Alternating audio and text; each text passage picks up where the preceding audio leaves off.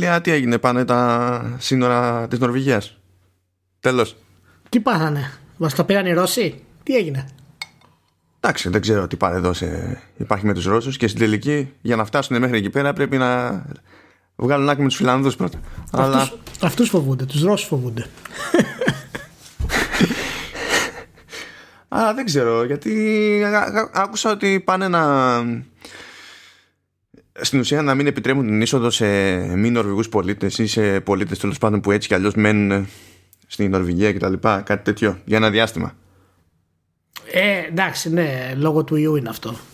Ε, ακόμα δεν έχει γίνει final, δεν έχει τελειοποιηθεί σαν σχέδιο, αλλά γενικά ετοιμάζονται να κλείσουν τα σύνορα ε, σε όσους δεν είναι ε, ξέρεις, δεν μένουν στην ουσία στην Νορβηγία λόγω του ιού. Ε, γιατί τα πράγματα έχουν αρχίσει να ξεφεύγουν περισσότερο από ό,τι περιμένανε. Βέβαια μην σκεφτείτε η Νορβηγία είναι μικρή χώρα. Ε, πληθυσμιακά εννοώ. Οπότε για αυτούς μια πόλη 500.000 που είναι το Όσλο ξέρεις με το που δουν κάποιες χιλιάδες τρελαίνονται. Και είναι φυσιολογικό.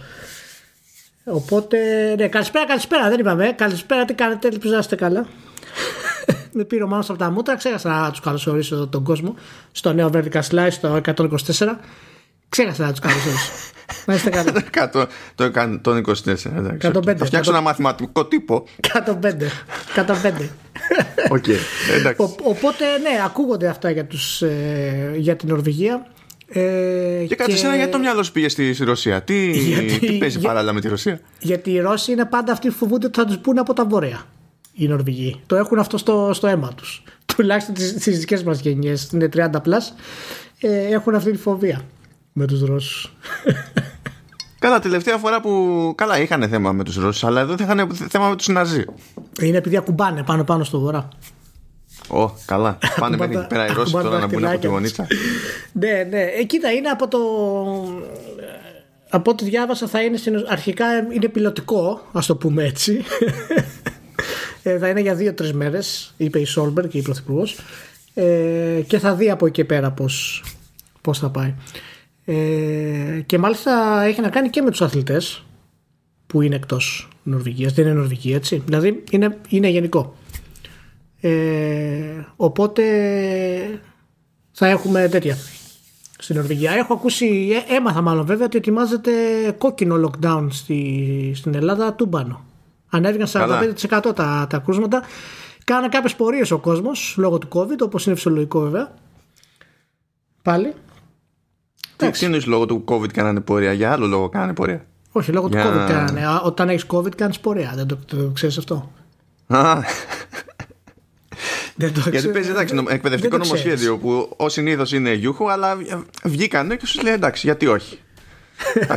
Αυτό σου λέω. Είναι, είναι θέμα COVID. Άμα, άμα COVID δεν υπήρχε, δεν θα κάνανε.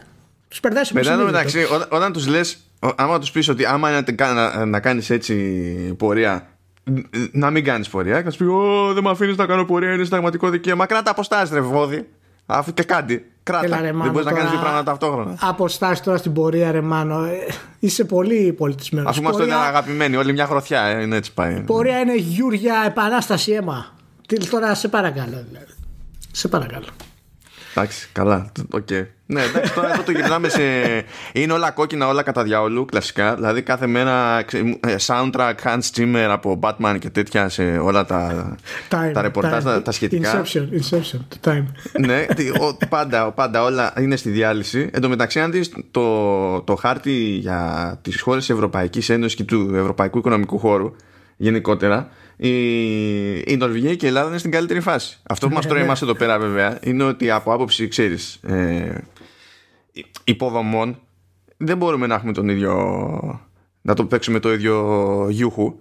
Άρα έχουμε πιο αυστηρά μέτρα από ό,τι θα χρειαστεί η Νορβηγία, παιδί μου, το οποίο είναι λογικό.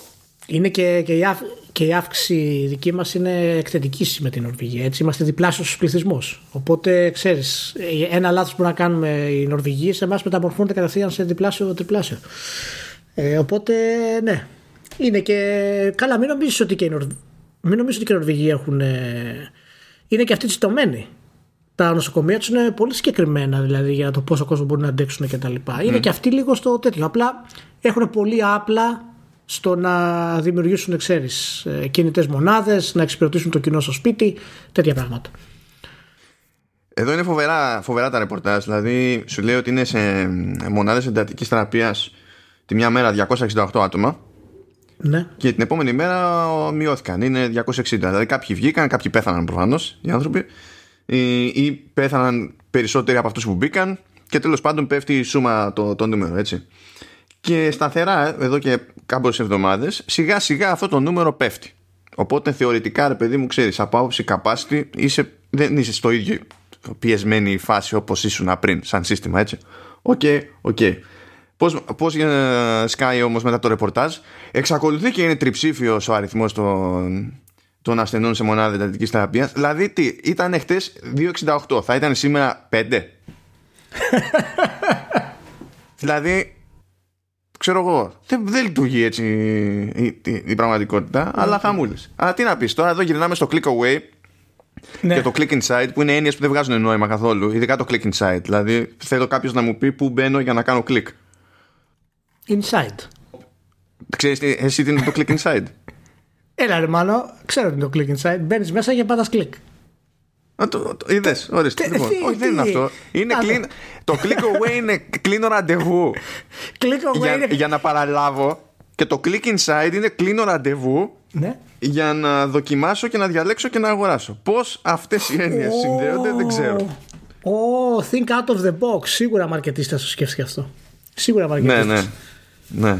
Λοιπόν, πέρα από, στο, από την πλάκα που κάνουμε, έχετε το νου σας και να είστε πολύ προσεκτικοί. Τα πράγματα είναι δύσκολα και δεν ξέρω δικοί σας άνθρωποι πότε έχουν ξεκινήσει να κάνουν τα εμβόλια, πότε θα πάνε να τα κάνουν κτλ. Εμένα η μητέρα μου έλαβε μήνυμα να πάει να το κάνει την άλλη εβδομάδα και είναι στο bracket του 80. 79 mm. ξέρω εγώ 80. Οπότε είναι στο δεύτερο στην ουσία bracket.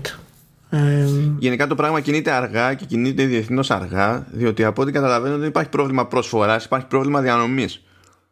Ναι, είναι, είναι πολλά. Είναι το, είναι, η διάθεση είναι δύσκολη, αλλά είναι και η παραγωγή αρκετά δύσκολη. Και εντάξει, έχουμε καθυστερήσει αρκετά. Τουλάχιστον τα πράγματα έχουν αρχίσει και στρώνουν από αυτό το κομμάτι, αλλά μαζικές παραγωγές θα δούμε τουλάχιστον μετά την άνοιξη. Όταν εννοώ μαζικές παραγωγές, εννοώ εκατοντάδες εκατομμυρίων, ας πούμε. Ήδη είναι 4-5 φαρμακευτικές που έχουν μπει μέσα. Είναι ο Βάρτης επίσης θα μπει τώρα για να βοηθήσει το βελγικό ε, εμβόλιο, δηλαδή που γίνεται η, η παραγωγή του εκεί. Οπότε, εντάξει παιδιά, υπομονή, θα το ξεπεράσουμε και έχετε το νου σας. Τίποτα άλλο. Τίποτα άλλο. Εντάξει. Λοιπόν, μιας και λέμε για ιούς, μου είπες να ξεκινήσουμε με follow-up για Resident Evil 8. Δεν ξέρω τι εννοεί ο ποιητής, αλλά για πάμε. Ε, μου στείλα μήνυμα ένας φίλος της εκπομπής και, και όχι μόνο της εκπομπής. Τα λέμε και συχνά στο, στο Facebook μερικές φορές και επί προσωπικού. Γεια σου Θοδωρή, ελπίζω να είσαι καλά. Ο οποίος ε, μου είπε το θάψα και μου έβγαλε ένα παράπονο ότι ήμουν πολύ αυστηρός και ότι όντως δείχνει σημάδια ότι μπορεί να προσφέρει κάτι. Εντάξει, μου είπε το παιδί δεν θεωρεί ότι είναι μοντέρνο το gameplay από αυτό που είδαμε. Ε, οπότε είχαμε μια ωραία, έτσι, μια ωραία συζήτηση και μας έφτασε στο σημείο το οποίο θέλω να αναφέρω να διαβάσετε και το review που ανέβασα για τη Lucasfilm το οποίο είναι το Lucasfilm και υποκρισία της ψυχαγωγίας. Γιατί είπε κάτι ο Θοδωρής το οποίο το έχουμε συζητήσει και εμείς μάλλον ότι πόσα μπορούμε να ζητήσουμε από ένα developer στην ουσία. Δηλαδή τι, τι πρέπει να ζητήσουμε από ένα developer. Και μέχρι πόσο μπορούμε να τους ζητήσουμε για να είμαστε ευχαριστημένοι ότι κάνει βήματα και ότι όντως αναπτύσσει κάτι καινούριο και διαφορετικό. και είναι ένα ερώτημα το οποίο υπάρχει πάντα και δεν ξέρω πώς μπορεί να το απαντήσει ο καθένας αλλά εγώ όταν κάνω πολύ βαριά κριτική ε, σε έναν τίτλο τουλάχιστον από αυτά που έχουμε δει για το τι αίσθηση μου βγάζει ε, η εταιρεία που κρύβεται από πίσω είναι μια εταιρεία που έχει επαναλάβει αυτό το πράγμα και έχει σταθεί στάσιμη σε αυτό το πράγμα πάρα πολλά χρόνια. Και μετά την επιτυχία του Resident Evil 4, το συζητήσαμε αυτό και στα, στο προηγούμενο Vertical, ε, στην ουσία αυτή τη στιγμή εγώ αισθάνομαι ότι πάμε πίσω. Και υπάρχει, ρώτησα το Θοδωρή, ποια είναι η, η διαφορά μεταξύ ε, ενός παιχνιδιού του οποίου οι μηχανισμοί είναι παλαιοληθικοί αλλά αυτό που καταφέρνει είναι επιτυχημένο. Και πώς μπορούμε να το κρίνουμε αυτό το πράγμα. Και αυτό έχει μια συζήτηση με την έννοια ότι δεν ξέρω κατά πόσες εταιρείες το χρησιμοποιούν αυτό υπέρ τους, όπως παραδείγματος χάρη η Ubisoft ή ε, η EA με τα FIFA παραδείγματος χάρη, και κατά πόσο θα μπορεί να γίνει κάτι διαφορετικό. Παραδείγματος χάρη, το Fatal Frame στο PlayStation 2. Παραδείγματος χάρη. Σήμερα, αν το βάλεις να παίξεις, κατά πάσα πιθανότητα, εάν δεν το έχεις ξαναπέξει, θα τρομάξεις. Αλλά εάν το κυκλοφορήσεις σήμερα, είναι πολύ δύσκολο οι μηχανισμοί του να σταθούν και να μην τους κριτικάρεις. Και αυτό ισχύει φυσικά και για άλλα παιχνίδια που έχουν αυτό το στυλ. Ε, ποιο από τα δύο έχει περισσότερη σημασία, πιστεύεις, αυτή τη στιγμή; Κάτσε τώρα, γιατί δεν έχεις θέσει δύο πράγματα. Ε, ναι, έχω θέσει 500, αλλά το, το βασικό ερώτημα είναι κατά πόσο ας πούμε σήμερα θα μπορούσαμε να συγχωρήσουμε ένα Fatal Frame που βγαίνει και είναι τρομακτικό επειδή πληρεί τις προποθέσει της κατηγορίας του ε, αλλά ο χειρισμός είναι σαν, σαν να έχεις τάγκ. Αν ο χειρισμός είναι σαν να έχεις τάγκ, δεν το συγχωρείς. Δεν το συγχωρείς, λες. Όχι, δεν το συγχωρείς. Okay. Γιατί θα, ε, είναι άλλο το παίζω ένα παλιό παιχνίδι και uh-huh. έτσι ήταν τότε τι να γίνει. Και το εκτιμώ για αυτό που είναι και για αυτό που ήταν ή για το ρόλο που έπαιξε. Okay. Και άλλο το προσωμιώνω επακριβώς ένα, ένα παλιό παιχνίδι. Αυτό βέβαια έτσι, πηγαίνει πακέτο και με έναν αστερίσκο. Διότι ένας μηχανισμός μπορεί να είναι ίδιος ε, από, πώς να σου πω, από, από προσκόλληση στο παρελθόν μπορεί όμως και να είναι ίδιος επειδή δεν έχει επινοηθεί κάτι πιο efficient. Μπράβο. Και εκεί πρέπει να καταλήξουμε. Ποιο είναι το σημείο που πρέπει να πιέσουμε την εταιρεία να το άλλαξει. Λοιπόν, για, για να, το, να συμπληρώσω σε αυτή την ερώτηση έτσι όπως την έθεσε στην αρχή που έλεγε και ο Θοδωρής πόσα μπορούμε να, να ζητήσουμε τέλος πάντων στην τελική από μια εταιρεία ε, θέλω να το συμπληρώσω με ένα modifier που πηγαίνει μαζί με το άλλο. Πέραν των πόσων μπορούμε να ζητάμε υπάρχει και το κάθε πότε είναι λογικό να τα ζητάμε. Ναι, είναι συνδυαστικό αυτό. Ναι, διότι μπορούμε, ακόμα και αν πούμε ζητάμε ό,τι θέλουμε, γιατί έτσι μας γουστάρει, ε, ή ακόμα και αν πούμε ότι πάντα έχει νόημα να πιέζουμε, διότι αν δεν πιέσουμε, που ξέρουμε τέλος πάντων αν θα υπάρχει κίνητρο από την πλευρά της εταιρείας για να κάνει το επόμενο εξελικτικό βήμα. Αυτό δεν σημαίνει ότι φτάνουμε στο άλλο άκρο και είναι φάση ότι αν κάθε φορά δεν γίνεται κάτι συγκλονιστικό, ξέρω εγώ, κάποια κατεύθυνση, ε, αμέσως όλοι είναι άμπαλοι.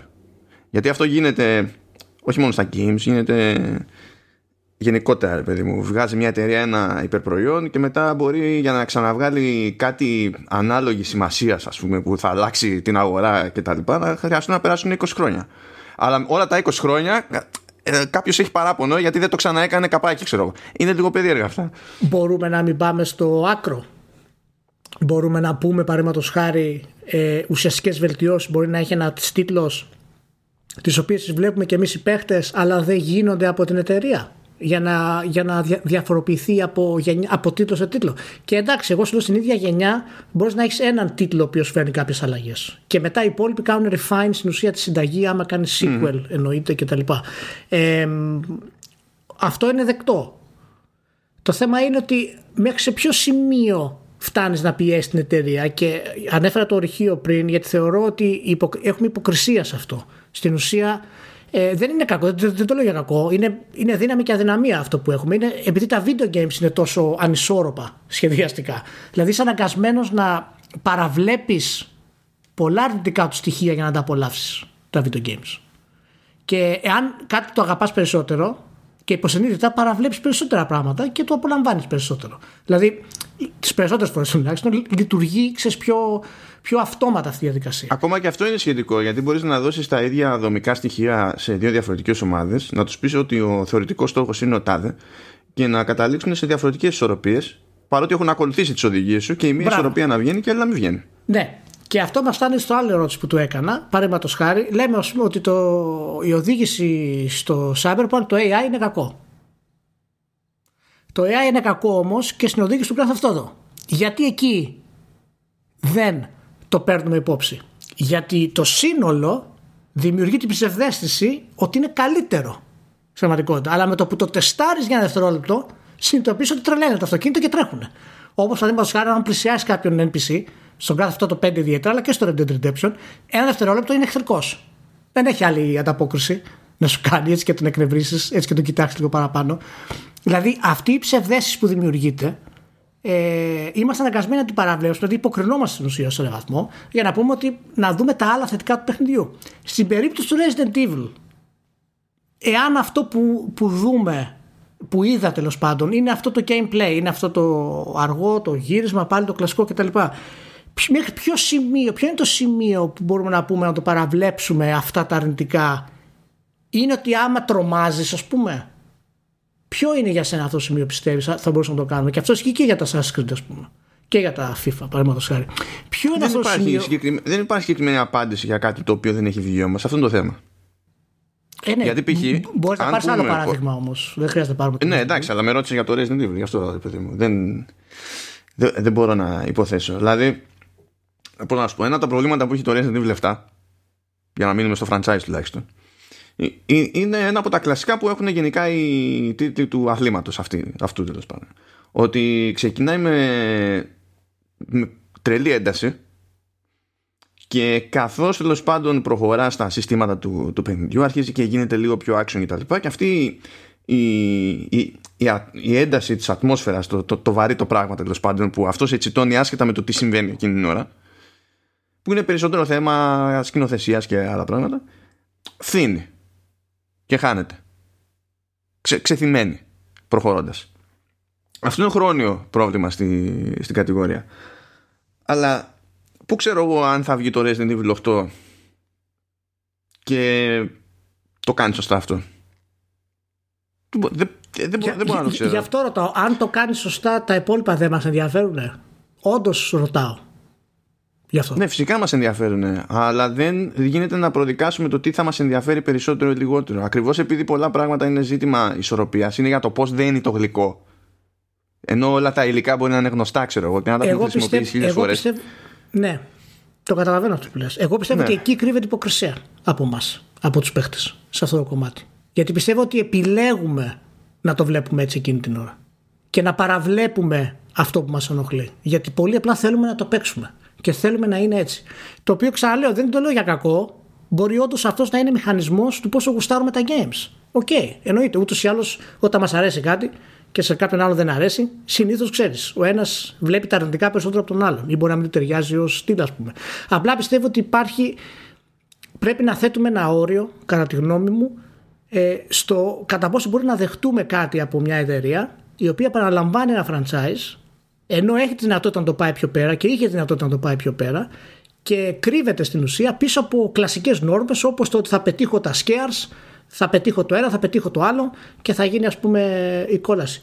Αυτό ξαναλέω είναι από ό,τι έχω δει από το τρέιλερ. Μπορεί να βγει και να γαμίσει. Να είναι το top ας πούμε στο... Ε, το top gameplay ας πούμε που παίζει. Σίγουρα. Απλά το, το παίρνω σαν αφορμή, το να μην κολλήσουμε και στο Resident, το παίρνω σαν ναι, αφορμή ναι. για το πώς ε, οι εταιρείες εκμεταλλεύονται στην ουσία την ικανότητά μας να παραβλέπουμε κάποια πολύ εμφανής σφάλματα και να μπαίνουν στη λούπα των sequels, ας πούμε. Μέχρι που ξέρεις να φτάνουν στο απόγειο και να αναγκάσουν μετά να το αλλάξουν. Αυτό, το σπάντο παρένθεση, sorry. Ναι, κοιτάξτε να δεις όμως. Αυτά τα, αυτά τα πράγματα δεν πάνε, δεν πάνε μόνο πάντα. Δηλαδή, εγώ διαφωνώ που λες ότι είναι ε, ντε και καλά υποκρισία. Πρώτα απ' όλα είναι άλλο ζήτημα το αν αυτό γίνεται στη, στην κριτική, είναι άλλο ζήτημα αν γίνεται αυτό από, το, από τον παίκτη. Είναι, είναι, είναι διαφορετική αυτό, υπόθεση. Αυτό ο ένας έχει, διαφορε... έχει υποχρέωση στον εαυτό του, ο άλλος δεν έχει υποχρέωση στον ναι. εαυτό του, έχει υποχρέωση οπουδήποτε δεν άλλο. δεν, δεν μιλάω για την κριτική, μιλάω για τον παίκτη. Αυτός που ωραία, πληρώνει. Ω προς αυτό, ο παίκτης στην τελική ας κάνει ό,τι θέλει. Ε, δεν είναι έτσι όμως για μένα, γιατί μετά παραπονιόμαστε. Μπορεί να μην είναι, αλλά δεν είναι στο χέρι σου, ούτε στο χέρι μου, είναι ούτε στο χέρι κανένας. Όχι, είναι στο, χέρι μας. Δηλαδή. Είναι στο χέρι μας να δώσουμε μια άλλη οπτική στους παίχτες και να δουν τα πράγματα διαφορετικά. Και έτσι να μην, οι εταιρείες να μην στηρίζονται σε αυτή τη λούπα. Δηλαδή, σκοπός μας είναι να, δούμε, να δώσουμε και μια άλλη εικόνα σε αυτό το πράγμα. Δεν μπορούμε να το ελέγξουμε. Αλλά κάποιος γκέμερ. Άπαξ και κάνεις αυτή την προσπάθεια όμως για να δώσεις την άλλη την εικόνα, δεν έχεις έλεγχο σε κάτι άλλο. Εσύ απλά κάνεις την προσπάθεια. Μεταφέρει ε, μια ιδέα, ξέρω εγώ. Ε, βέβαια, okay, αυτό. αυτό. Μα, μα, αυτό κάνουμε πάντα ούτως ή άλλως. Δεν, δεν, δεν, έχουμε άλλη δύναμη σε αυτό. Ναι, ναι. Ε, και το, το υπόλοιπο τέλος πάντων στη, στη σκέψη αυτή είναι ότι συνταγές κλασικές και επιτυχημένες που επαναλαμβάνονται ξανά και ξανά υπάρχουν σε οποιοδήποτε πεδίο. Υπάρχει λόγος στη μουσική. Είτε μιλάμε για pop, είτε μιλάμε για soundtracks, είτε μιλάμε για κάτι άλλο. Αυτό δεν σημαίνει αυτόματα ότι το αποτέλεσμα δεν είναι καλό. Μπορεί να επηρεάζει τις πιθανότητες να είναι καλό. Έτσι. Αλλά ένας τύπος που έχει βρει ένα μοτίβο, ξέρω εγώ, για να βγάζει υποτίθεται, ξέρεις, μουσική επιτυχία μετά από μουσική επιτυχία. Ε, αν αυτό που βγάζει δεν είναι αηδία, τώρα άσε το πώς κρίνουμε αν είναι αηδία ή όχι, έτσι. Έστω ότι, ξέρω εγώ. Αν αυτό που, βγα... αν αυτό που βγάζει δεν είναι, δεν είναι αηδία, θα γυρίσεις και θα του πεις: Δεν με ενδιαφέρει αν είναι αηδία ή όχι. Εμένα με νοιάζει περισσότερο το ότι πατάς στη, στη συνταγή και δεν ξέρω τι θα κάνεις, άλλαξε τι. Όχι, αλλά εάν κάποιος μου πει ότι δεν έχει άλλη επιλογή ή αυτό κάνει, έτσι είναι, έτσι πρέπει να είναι, ε, θα του πω ότι δεν είναι σωστό αυτό, δεν είναι έτσι. Εντάξει, αυτό είναι, άλλο, αυτό είναι άλλο θέμα. Μα ε, γι' αυτό εννοώ, δηλαδή και εκεί το... καταλήγει αυτό το πράγμα το πόσο θα σπρώξει τον καλλιτέχνη να σου φέρει κάτι άλλο. Θα το κάνεις με το να μην αγοράσεις τα CD σου. Το, το δεν γίνεται αλλιώς, γενικά και αόριστα, είναι διαφορετικό με το ότι με το δεν είναι η ώρα ή δεν είναι έφικτο τώρα. Ναι, για μένα, η, για μένα η, η Capcom άνετα είχε τη δυνατότητα να το κάνει και δεν το έκανε. Και δεν το έχει κάνει μετά το Resident Evil 4. Και τώρα κάνει regression με αυτό που βγαίνει. Πάει προς τα πίσω.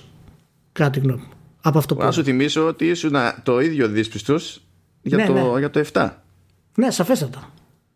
Σαφέστατα. Και, και από το 7 μέχρι τώρα δεν έχει βγάλει άλλο main entry. Μόνο ναι, η ναι. έχει κάνει. Μα, γι' αυτό ήταν το ότι Ήμουν για άλλους λόγους δύσπιστος βέβαια, έτσι, γιατί εκεί ήθελα αλλαγή του σχεδιασμού γενικά.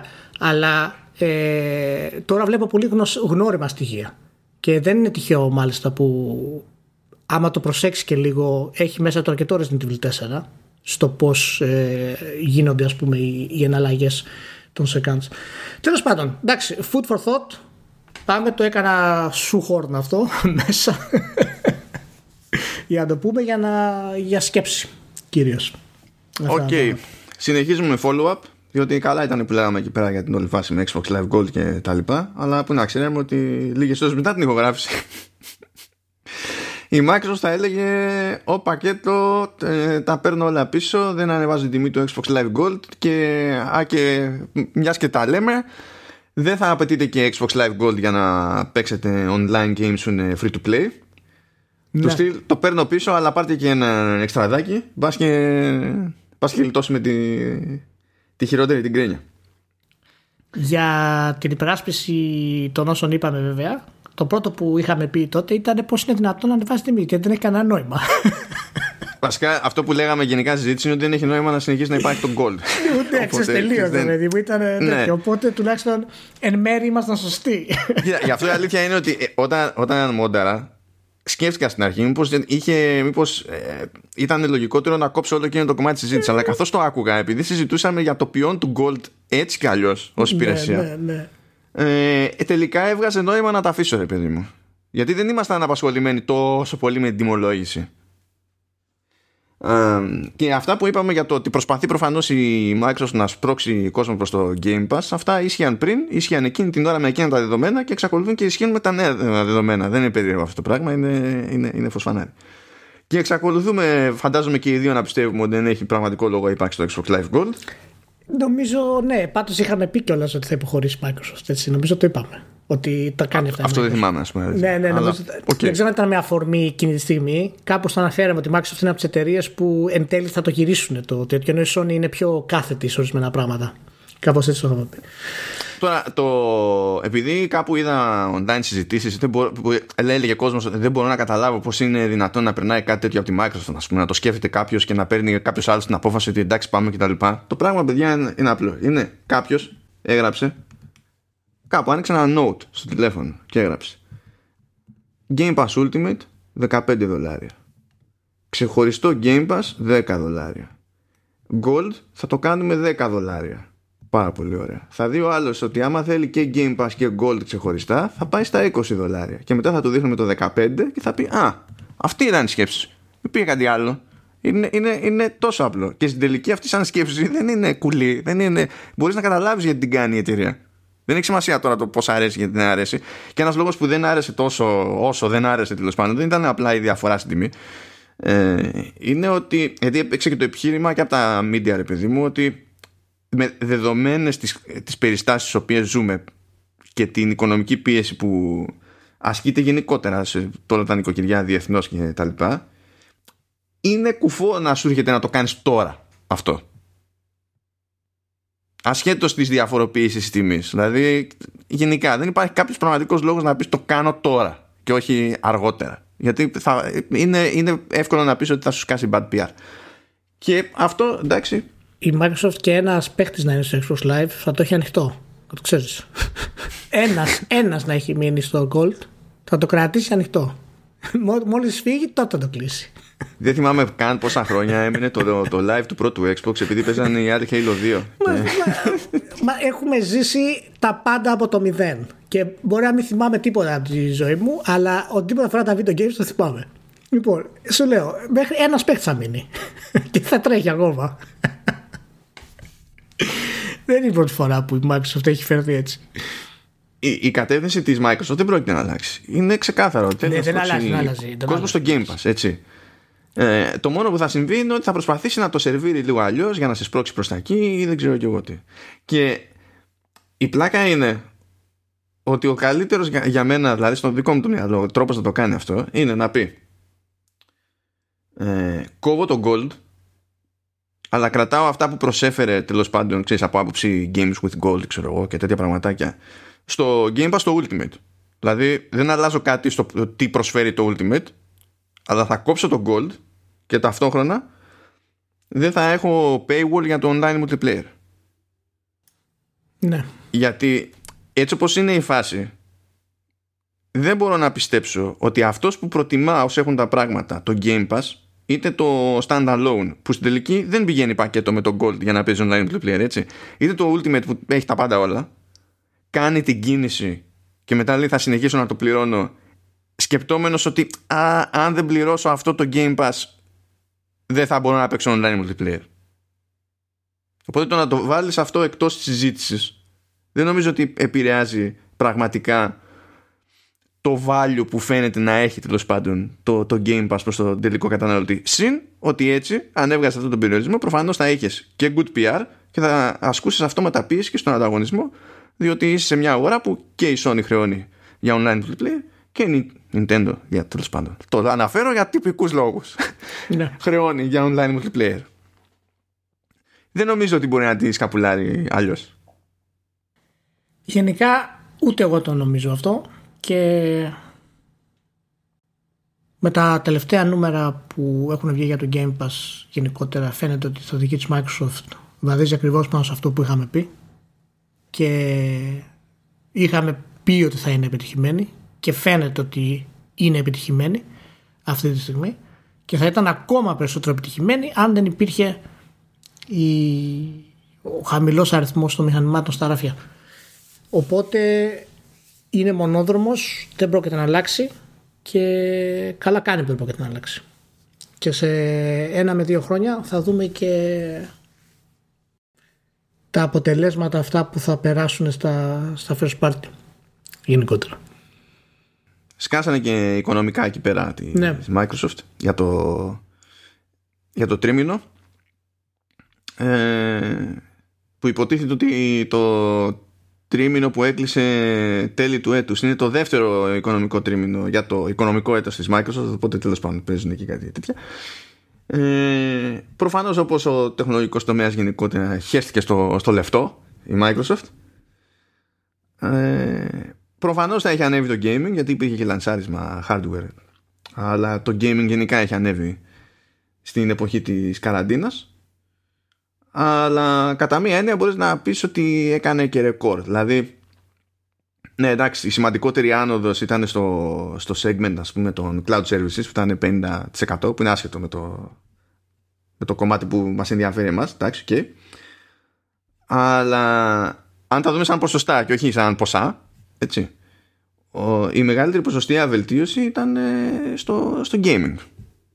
Γιατί σου λέει το hardware πήγε 86% πάνω. Ναι. Ε, software και services που σχετίζονται με το Xbox ε, πήγαν 51% πάνω και αναμένεται και το επόμενο τρίμηνο, ειδικά και στο hardware ας πούμε, να είναι 40% πάνω σε σχέση με το αντίστοιχο προηγούμενο, το προηγούμενο έτος διότι σου λέει η εταιρεία ότι έτσι κι αλλιώς δεν μπορούμε να καλύψουμε τη ζήτηση για τα νέα Xbox. Οπότε θα καθόμαστε και θα πασχίζουμε και διαβάζοντας γενικό, γιατί γενικά υπάρχει πρόβλημα στην παραγωγή των chipsets ε, γενικά φαίνεται ότι διάφορες εταιρείες θα έχουν ζήτημα μέχρι και το καλοκαίρι. Δηλαδή η AMD ετοιμάζεται με αυτό το σκεπτικό. Η Samsung ετοιμάζεται, δηλαδή στην ουσία κάνει σχέδια με βάση αυτό το σκεπτικό. Nvidia αντίστοιχα και όλα αυτά αγγίζουν και τη Sony με το PlayStation 5 έτσι δεν είναι πάνω κάτω με ξέρεις τη Samsung ας πούμε όλοι οι υπόλοιποι στο ίδιο μέρος τα κατασκευάζουν τα chipsets στη, στην TSMC οπότε και ξέρεις ε, αυτός, η καθυστέρηση αυτής φέρει τη Microsoft στον αγώνα. Και όχι τη Sony. Ε, μάλλον και τους δύο συμφέρει αλλά επειδή η Microsoft έχει πιο ασταθές ακόμα μοντέλο κυκλοφορίας των τίτλων της ε, όσο χρόνο έχει τόσο, τόσο καλύτερο. Ε, η Sony είναι πιο σταθερή τη βολεύει γιατί θα έχει χρόνο μέχρι να βγουν τα, τα first party της το οποίο θα φέρουν τις μεγαλύτερες πωλήσεις. Ε, αλλά η Microsoft ξέρεις, μέχρι να ηρεμήσει η στατική της με το Game Pass, μέχρι να κατασταλάξουν ακριβώς οι ημερομηνίες πότε θα κυκλοφορήσει ένας τίτλος, ο άλλος τίτλος κτλ. Είναι τη βολεύει. Φυσικά δεν βολεύει. Όσο έχουν τα πράγματα με τις ελλείψεις που παίζουν, η πλάκα είναι ότι αν η Sony σκεφτόταν να βγάλει ένα μεγάλο τίτλο δικό της τέλος πάντων, ενώ μεγάλο, ξέρεις, από άποψη ρε παιδί μου, brand, έτσι. Να βγάλεις το πρώτο μισό του 2021 κάτι, θα, θα τη συνέφερε να, να το αφήσει για το δεύτερο. Στάνταρ. θα καθυστερήσει κι άλλο. Δεν υπάρχει ω να βγει το 21 μεγάλο τίτλο Sony. Και αυτό μας έλεγε για το. Για ποιο ήταν, για το God of War δεν ήταν το 21. Ή το Horizon; Ναι, αυτό το έλεγε γενικά 21. Καλά, Καλά και Grand Turismo έχει πει 21 και το Horizon που έχει πει 21. Ναι, δεν ναι. πρόκειται να βγουν όλα αυτά 21. Δηλαδή θα, θα εκπλαγώ. Τα λέγαμε από καιρό ότι όλα αυτά είναι χαζομάρι Sony, αλλά τέλος πάντων. Και δεν έχει καν σημασία αν θα είναι έτοιμα τα παιχνίδια έτσι. Δηλαδή είμαστε σε μια φάση που τα πράγματα είναι τόσο περίεργα που μπορεί να μην τη συμφέρει να τα βγάλει. Γιατί άμα είναι να, το βγάλει, να βγάλεις ένα παιχνίδι που υπολόγιζε ότι θα σου έφερνε πολύ σε hardware, αλλά εσύ δεν μπορείς να καλύψεις αυτή τη ζήτηση σε hardware, τότε ναι, δεν βγαίνει, είναι δεν Τη βολεύει μια χαρά. Αράζει πίσω, είμαστε OK. Ούτως ή άλλως έχει τη, τη ροή, έχει και τους scalpers και έγινε μια χαρά. Αυτό που δεν περίμενα να ακούσω από τη Microsoft γιατί εντάξει, ότι ανέβηκε το Game Pass που εκεί έλεγα, είχα πει ότι αν δεν έχουν πιάσει το 20 δεν θα πούνε πόσοι συνδρομητές. Τελικά με διέψευσε σε αυτό. Είπανε, δεν πιάσανε το 20 οπότε ως προς αυτό ήμουν OK. αλλά ανέφερα αριθμό. Είπε ότι πήγε από τα 15 εκατομμύρια στα 18 εκατομμύρια. Εντάξει, χαρά. Okay. Σε πόσο, σε τρία μηνάκια, ε; Σε τρεις μήνες, ναι. Τώρα εντάξει, κλασικά σε τι mix είναι αυτό, ποιο Game Pass από τα δύο, σε τι τιμή κτλ. Δεν ενδιαφέρεται ναι, η ναι. Microsoft γιατί το ζήτημα είναι ότι άπαξ ξεκινήσεις, μετά άμα ξεχαστείς, ανανεώνεται αυτόματα. Οπότε το ναι. ζήτημα είναι να μπεις στο τρενάκι, δεν είναι. αυτό που δεν περίμενα να ακούσω πάντως ήταν ότι αυτό ήταν το μεγαλύτερο λανσάρισμα Xbox ever που δεν μου κάνει εντύπωση σχέση με το Xbox One. Xbox One είχε χειρότερη διανομή, βγήκε σε λιγότερες χώρες στην εκκίνηση και ήταν και αυτό που ήταν γενικά, έτσι. Αλλά ενθυμούμενος στο τι σφαγή είχε παίξει επί 360 και με δεδομένο ότι η Microsoft ξεκινά υποτίθεται από μειονεκτική θέση, ας τα πούμε έτσι, δεν το είχα αυτονόητο ότι όσο και να πουλήσει ή ότι είχε και το capacity, ρε παιδί μου, από άψη παραγωγής να φτάσει σε ένα σημείο και να πει ότι δεν έχω κάνει καλύτερο λαντσάρισμα γενικά μέχρι ναι, τώρα. Ναι. Αυτό δεν το περίμενα. Αλλά εντάξει, μπράβο τα παιδιά. Μπράβο, μπράβο. Μπράβο, Phil Spencer, είσαι καλός. Ο Phil Spencer είπαμε είναι ο νέος μας αγκαλίτσας. είναι Παλιά είχαμε το Yamauchi που μας έδερνε με το μαστίγιο. Τώρα έχουμε το, έχουμε το Phil. Λοιπόν, να αλλάξει λίγο. Μάλλον δεν μπορεί να μας βαράνε συνέχεια. Ναι, γιατί μετά το session θέλει, παιδιά, να το ξέρετε αυτό. Θέλει aftercare. Έτσι. Δεν πάμε έτσι. Back to back. Δεν έχει. Δεν γίνεται. Μας καλόμαθο ο Ιουάτα, ο καημένος έφυγε. Ε, λοιπόν, ας να έχουμε και ένα Phil Spencer. Γιατί ο Ράιαν δεν τον βλέπω για αγάπες πολύ. Για, για, έχει για βούρδουλα είναι για αυτός. Μας έχει. Ράιαν είναι για χοχλιούς, παιδιά. Δηλαδή δεν έχει. ο Φίλ είναι ωραίος. Αγκαλίτσα, σαρκουδάκια. Φαίνεται ο άνθρωπος, παιδί μου. Παίζει Dark Souls. Μια χαρά. δεν υπάρχει κανένα πρόβλημα. λοιπόν. Λοιπόν, ε, ξεκινήσαμε πιο έτσι βαρβάτα από ότι περίμενα. Οπότε ευτυχώς που άφησα στη μέση της ζωής κάποια πράγματα που είναι έτσι πιο, πιο γιούχου πριν ξανά αυτοθούμε πάλι. Λοιπόν, αυτό το έβαλα καθαρά για, για να ακουστεί η απογοήτευσή σου στα μικρόφωνα. Η απογοήτευσή μου; Ναι, ναι, ναι. Θα μου πεις, λες και έχουμε έλλειψη σε απογοήτευση του, του παπά, αλλά τέλος πάντων, λέμε τώρα. Έστω. Θα βγει, λέει, τέτοιο animated series Tomb Raider στο Netflix. OK, okay, λες, ξέρω Δεν έχουν πει για καμιά ιδιαίτερη λεπτομέρεια. Έτσι. Απλά θα γίνει. Λες, OK. Okay. Μπράβο. Ένα πράγμα είπαν όμως ότι θα συνεχίζει υποτίθεται το, το story από τους τρεις τίτλους μετά το reboot. Και είμαι σε φάση Ποιο story; Ποιο; Ποιον κοροϊδεύετε Τι λέτε; Δεν ξέρω Δεν ξέρω Δηλαδή Το πιο αδιάφορο πράγμα Ήταν το story σε αυτά τα παιχνίδια Γιατί το λες Δεν ξέρω τι φαντάζονται ότι έχουν κάνει Γιατί το λες; Γιατί το λες γιατί το αδιάφορο; Γιατί, γιατί, γιατί το λες αυτό; Γιατί δεν ήταν... Δεν μπορώ να το κάνω, γάμησέ το. Εντάξει, οκ, δεν μπορώ. Προσπάθησα, προσπάθησα τουλάχιστον να πάρω ένα πόντο. Ενώ από παιχνίδι σε παιχνίδι, δηλαδή παικτικά είχαμε βελτιώσεις και το τρίτο, δηλαδή το δεύτερο το θεώρησα πιο σόι από το πρώτο και το τρίτο ακόμη πιο σόι κτλ. Αν και η αλήθεια είναι ότι το άνοιγμα, το, το, το πρώτο διοράκι στο πρώτο παιχνίδι Παίζει να ήταν καλύτερο από όλα μαζί. Αλλά ναι. okay. Ε, εντάξει, το story ήταν ε, κούκου. Οι χαρακτήρες ήταν ε, κούκου. Και εντάξει, δηλαδή το ότι η Λάρα από άποψη, ξέρω εγώ, concept και γραψίματος και τα λοιπά ήταν πιο συμπαθής από την Michael στο Star Trek Discovery δεν είναι κάποιο είδους συγκλονιστική επιτυχία για να πούμε ότι Μπράβο, καλή φάση. Άμα ήταν περισσότερο Tomb Raider και λιγότερο Uncharted, ε, θα είχε πετύχει πολύ καλύτερα στο θέμα του story κτλ. Ναι. Αυτό ήταν μεγαλύτερο πρόβλημα στο δεύτερο εντωμεταξύ. Στο, ναι, γιατί ναι, στο ναι, τρίτο ναι. πήγανε ναι. προς, προς το Tomb Raider το ορθόδοξο, αυτό που πούμε έτσι. Ναι, ναι, ναι, ναι, Αλλά ήταν ήδη, ξέρεις, το σχεδιασμός του είχε ήδη ε, αλλάξει. Μάλιστα, ωραία. Ωραία. Πάει αυτό το ψηλό. Έχω ένα άλλο ψηλό γιατί πέρασε μια ολόκληρη εβδομάδα από την τελευταία φορά που είπαμε για Tencent. Πράγμα που σημαίνει ότι κάτι νέο έχουμε να πούμε για Tencent. Έτσι πάνε αυτά τα πράγματα. Πήγε, πήγε και έδωσε μερικά εκατομμύρια ευρώ. Έτσι για. Για, για το κέφι, ρε παιδί μου. Στην Download. Έχω βαρεθεί με, το, με την Tencent να το ξέρεις αλλά με το που το είδα αυτό με την Don't Not καταλαβαίνεις ότι τα πράγματα δεν πάνε καλά. Γιατί δεν πάνε καλά; Αυτό είναι σαν να μου πεις επειδή είχε πάρει μερίδιο η Tencent, ξέρω εγώ, στη, στην Epic, πάει καταποντίζεται η Epic και να έχει συμβεί μετά αυτό που συνέβη. Ε, α, α, άμα ήταν η Epic δεν υπήρχε πρόβλημα. Αλλά τώρα τα λεφτά δεν βγαίνουν για να βγάλει παιχνιδάκια η Don't Not, παιδιά. Η, η Tencent αγοράζει και αμύγδαλα και πήρε. Πόσο πήρε, πήρε 50 εκατομμύρια, έβαλε. Πόσο έβαλε μέσα; Ε, έβαλε λέει ε, έβαλε 30 30 αλλά υπάρχει λέει ένα πλάνο να τα ανεβάσει στα, στα 50 και υποτίθεται ότι σε αυτή τη φάση με τα 30 έχει κάτω από το 1 τέταρτο είπα σε αυτή τη φάση με τα 30 και η Siri φαντάζεται ότι θέλω να μάθω να, να βρω κάποια τοποθεσία που να λέγεται Trinity. Μπράβο. Μπράβο εσύ. Okay. Λοιπόν, συνεχίζουμε. Ωραία. Συνεχίζεται αυτή η κατάρα.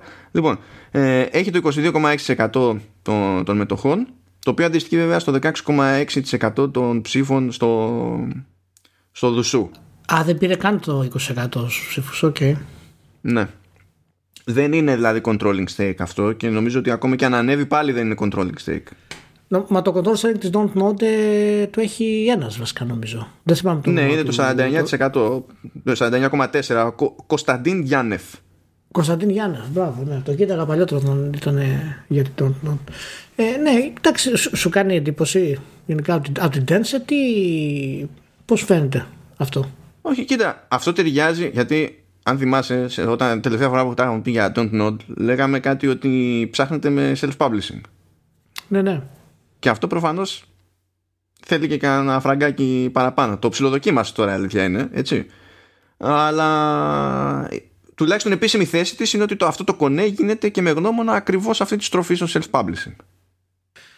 Ε, δεν ξέρω τώρα πώς το σκέφτονται. Δηλαδή, το self-publishing για μένα δεν ξέρω τι λέω και έχει για, τη, για την Don't Nod, ας πούμε, που δεν έχει κάποιο brand το οποίο έχει ασφαλείς πωλήσεις, έτσι όπως είναι.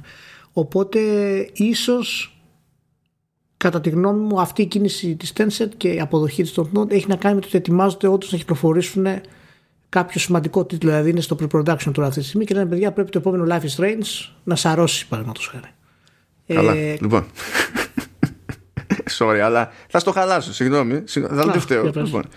Α το χαλάσω πρώτα λέγοντας ότι ε, αυτό με το brand που λες ξέρεις να έχει κάποια συνεργασία και τα λοιπά αυτό το, το κατανοώ αλλά το ζήτημα είναι αν έχουν τρόπο να δουν ρε παιδί μου τι χάνουν σε, εφόσον αποφεύγουν κάποιους publishers κάποιες συνεργασίες πιο κλασικές και αν αυτό το ρεφάρουν με το self-publishing γιατί προφανώς όταν κάνεις self-publishing δουλεύεις με άλλο περιθώριο κέρδους έτσι δεν σου κρατάει ο publisher κάποια λεφτά μπορεί να βγαίνει το ζύγι σε αυτή την περίπτωση, ακόμα και αν αυτό σημαίνει ότι θα πουλήσεις λιγότερα units. Έτσι. Μπορεί να συμβαίνει ακόμα και έτσι. Βέβαια, βέβαια έχει εδώ μια σημειώσουλα που λέει μπλα μπλα and extend the reach of its catalog to mobile platforms in Asia.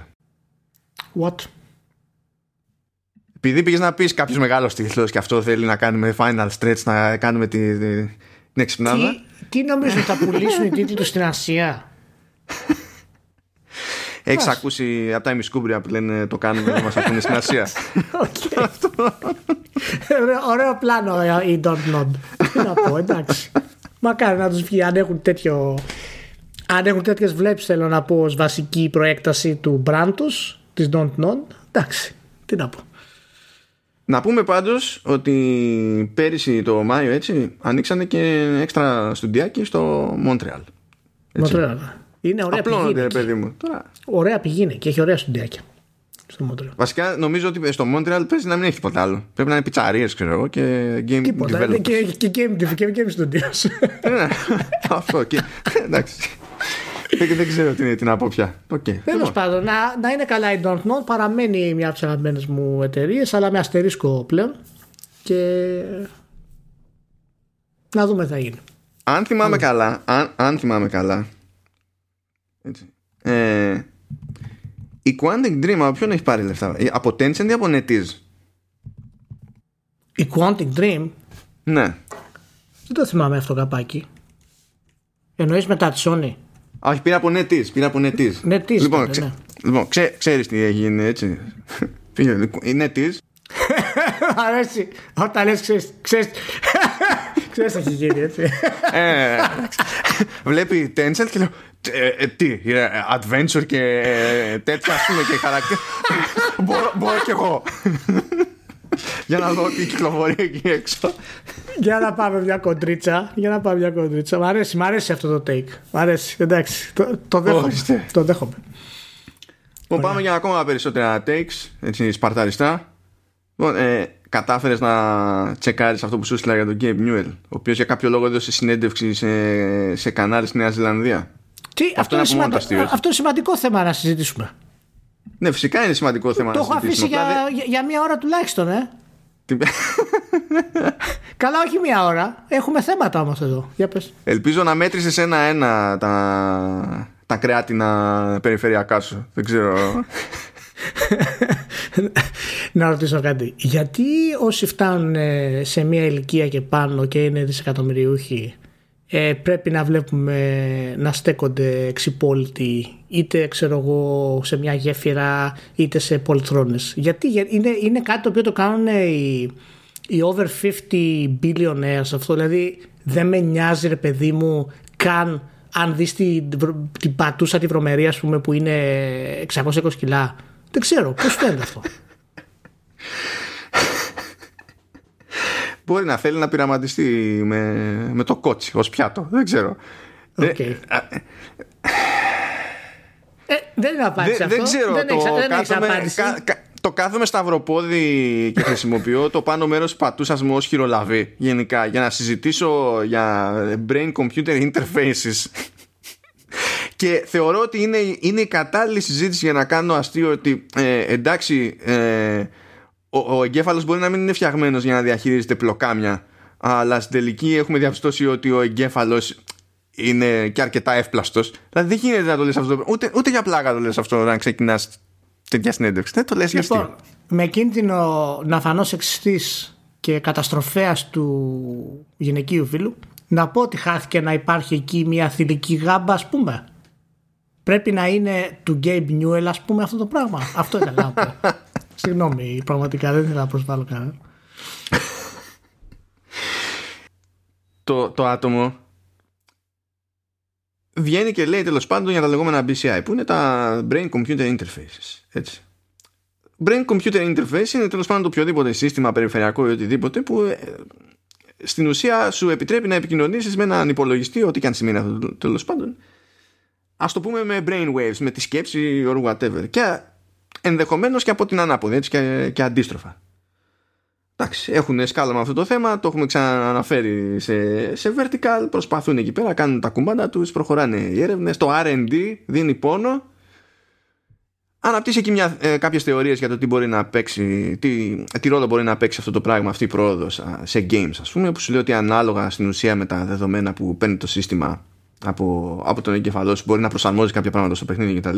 Το οποίο είναι κατά μία έννοια το προβλεπέ δεν διαφέρει πολύ σαν σκέψη από το μετράμε ξέρω εγώ την εφίδρωση ή μετράμε τους παλμούς και τα λοιπά και προσαρμόζουμε την δυσκολία. Είναι, πατάει πάνω σε αυτή την οτροπία έτσι. Απλά βασίζεται σε άλλου τύπου δεδομένα ας το πούμε έτσι. Και κάπου ξεφεύγει το άτομο εκεί στην πορεία και λέει ότι προχωρώντας ας πούμε θα μπορούμε να χρησιμοποιήσουμε τέτοιου είδους interfaces για να κάνουμε edit στον εαυτό μας και είναι που διάβαζα, άκουγα, γιατί υπάρχει και σε βίντεο, υπάρχει και τέλος πάντων, ας το πούμε περίπου transcript. Έχει είναι πολλά τα quotes. Και αρχίζω, ξέρεις, για, why; γιατί, γιατί, γιατί, το λες, γιατί το λες αυτό; Και μετά το χειροτερεύει, γιατί προσπαθεί να αναφέρει κάποια παραδείγματα, έτσι. Θα σου πει ότι μπορούμε ας πούμε, να ασχοληθούμε με τον ύπνο. Και να φτάσουμε σε ένα σημείο όπου αν εσένα δεν σου έχετε ύπνος, ξέρω εγώ, ε, μέσω, μέσω, μέσω ενός τέτοιου interface και μιας εφαρμογής ε, να φέρνεις ύπνο στον εαυτό σου. Να είναι μια επιλογή, να είναι μια ρύθμιση, ρε παιδί μου. Μπαίνεις στα system preferences και κάνεις τα κουμάντα σου. Και λες τέλος πάντων, τέλος πάντων, ως άτομα με προβληματικά έτσι, με προβλήματα στον ύπνο, μπορούμε κάπως να το κατανοήσουμε. Ύστερα όμως μπλέκει με πράγματα με το ξέρεις. Το δεν είμαι αρκετά χαρούμενος, οπότε γιατί να μην κάνω κάτι ώστε να αισθάνομαι χαρούμενος δεν και καλά. Αρχίζει και λέει κάτι τέτοια. Και ναι. κάπου εκεί χάνομαι. Ξε, ε, ε, το, ε, το ένα πράγμα το οποίο αισθάνθηκα σίγουρος, διαβάζοντας όλα αυτά και ακούγοντας όλα αυτά, ήταν ότι προφανώς δεν θα δούμε ποτέ κανονικό sequel στο Half-Life.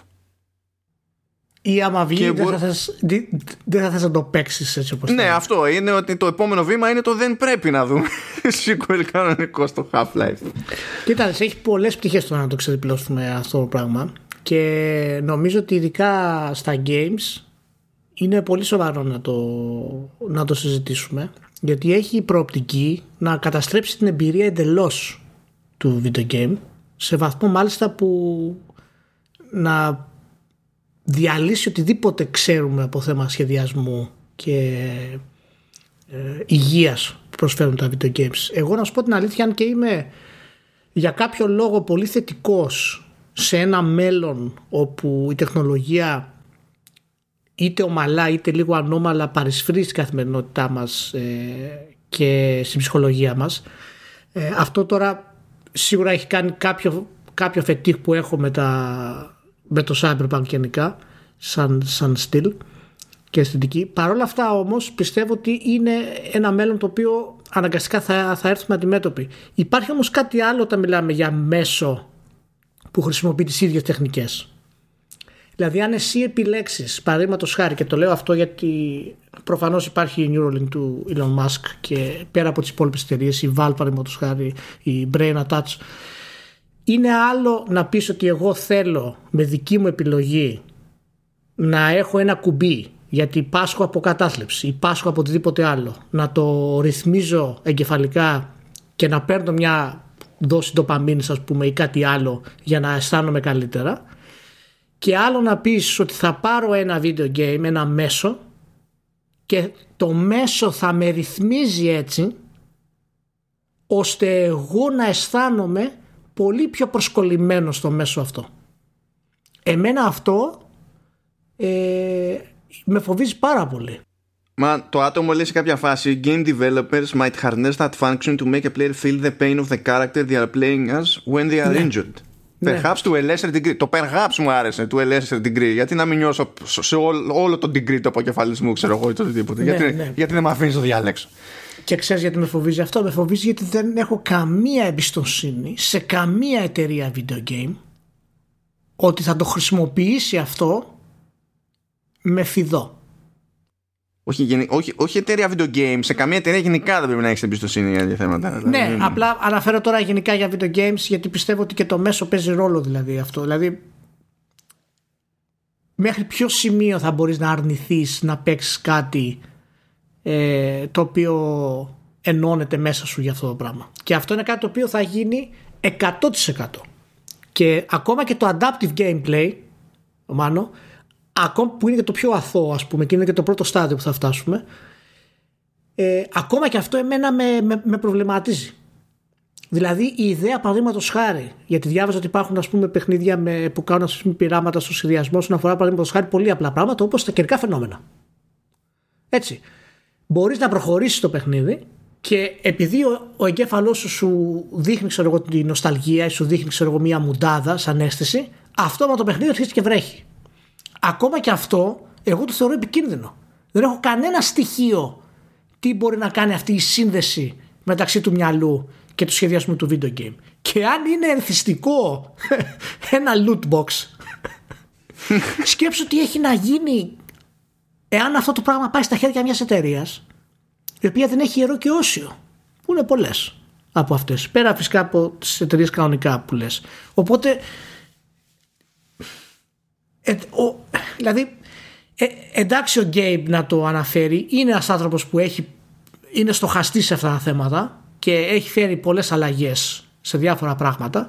Ε, αλλά νομίζω ότι το παρατράβηξε λίγο ότι πήρε μια πολύ casual θέση σε θέματα τα οποία ειδικά τώρα με, τη, με την παντόφλα χωρίς την παντόφλα έτσι πολύ casual θέση είναι σαν να λέμε ναι σε δύο εβδομαδίτσε θα έχω εφεύρει το AI. Εντάξει, καλή φάση. Α τρίψω λίγο τη γάμπα μου. Δηλαδή, μου φάνηκε πολύ casual, πώς να σου το πω αυτό το πράγμα. Πολύ casual.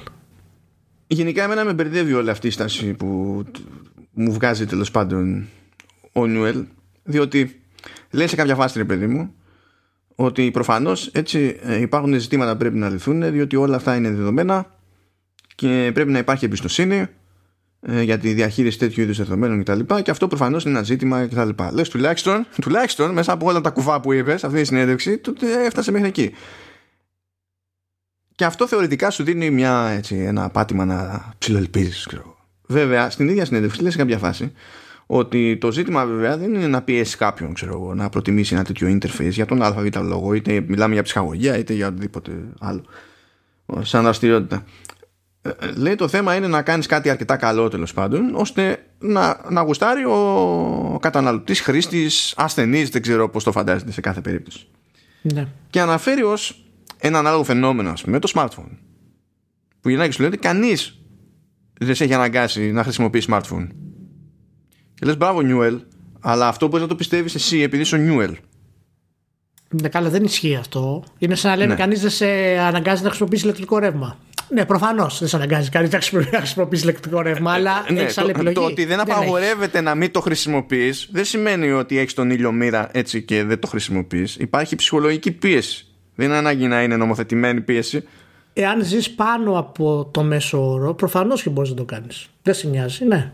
Γιατί μπορείς να έχεις 25 βοηθούς που σου φέρνουν όλα τα νέα στο πιάτο. Ξέρω εγώ. Μπορεί να κάνεις ό,τι κουστάρει, αλλά ναι, δεν είναι τώρα θέσεις αυτές για τόσο σοβαρά θέματα. Ειδικά που αφορά κάτι τόσο θυστικό όσο τα video games. Εντάξει, μην είμαστε τώρα. Χρειάζεται μια, μια ηρεμία σε αυτά τα πράγματα. Για εδώ δεν μπορούμε να λύσουμε άλλα πράγματα. Εδώ, δηλαδή, α, πολύ, πολύ απλούστερα. Το πρόβλημά μας δηλαδή δεν είναι το αν ε, πηγαίνει καλά το, το R&D. Δεν, δεν, νομίζω ότι δεν είναι υπεύθυνη η στάση τέλος πάντων να το παίρνεις τόσο χαλαρά αυτό το πράγμα. Γιατί καταλαβαίνω το χιουμοράκι και να σου πω κάτι, άμα ήταν σε κάτι, ξέρεις, σε κάποιο είδους συνέδριο που ήταν μαζευτήκαμε όλοι εδώ οι νέρντουλες, γιατί αυτό είναι το αντικείμενο. Και εντάξει, θα πρέπει να μην βαριόμαστε και εμείς μεταξύ μας, θα κάνουμε και το χιουμοράκι. OK. Okay. Αλλά το πηγαίνω σε mainstream media της Νέας Ζηλανδίας, δεν έχει σημασία που είναι της Νέας Ζηλανδίας, και πιάνω ένα τέτοιο ζήτημα σε φάση γιούχου, δεν μου βγάζει με ένα normal. Μα και ο ίδιος ο Mike Binder που είναι επικεφαλής της Valve σε αυτό το κομμάτι, ο οποίος μάλιστα έχει την ταμπέλα του πειραματικού ψυχολόγου. Experimental psychologist και έχει φυσικά ελευθερία να το κάνει αυτό το κομμάτι και ο ίδιος ε, αναφέρει ότι αυτά που λέει ο Νιούελ είναι πολύ προχωρημένα και ηρεμία και έχουμε πολύ δρόμο κτλ. Φυσικά αυτό είναι σε μικρές γραμμές γιατί αυτό που κάνει μπαμ είναι η ιδρύτωση του Νιούελ. Έτσι. Και Εντάξει, δεν ξέρω γιατί, ας πούμε. Απλά, απλά νομίζω ότι μπορεί να είναι ταινία. Εδώ προσπαθούμε να προστατεύσουμε τα παιδιά και τους εαυτούς μας από τα loot boxes. Ακόμα. Και το τζόγο που μπορεί να προκαλεί ένα βίντεο game ή να μην είναι τζόγος ή να είναι. Δηλαδή τώρα. Εντάξει, ηρεμία λίγο. Ηρεμία λίγο. Ένα, και βγαίνει και σου λέει κιόλας ότι αν είσαι software developer λέει το 2022 και δεν έχεις κάτι, κάτι τέτοιο στο test lab, ε, απλά κάνεις λάθος. Δηλαδή, Σο... Άκου τώρα δήλωση. Άκου τώρα δήλωση. Εδώ ακόμα δεν μπορούμε να έχουμε ένας, ένα, ένα, ένα AI της προκοπής να πάει ευθεία. έχουμε το ίδιο AI από το Halo που είχαμε. Δεν έχει ξεπεραστεί. Δηλαδή τώρα πλάκα κάνουμε. Θα ήθελα να θέσω και ένα άλλο θεματάκι βέβαια σε αυτό το θέμα, ε, σε αυτό το, το αντικείμενο τέλος πάντων. Διότι το, έστω ότι δεν έχουμε αυτές τις ανησυχίες, έτσι. Έστω ότι όλα, όλοι αυτοί οι προβληματισμοί είναι λυμμένοι. Δεν κινδυνεύει okay. κανείς από κανέναν και τίποτα. Κομπλέ όλα. Okay. Okay. Ούτε hacks ούτε τίποτα. Όλα ρόδινα. Και καταλήγουμε με, με games που έχουν το περιθώριο να προσαρμόζονται ε, με βάση δεδομένα που προκύπτουν στην ουσία από την ψυχολογία μας, από τη σκέψη μας ανά πάσα ώρα και στιγμή κτλ. Πάρα πολύ ωραία.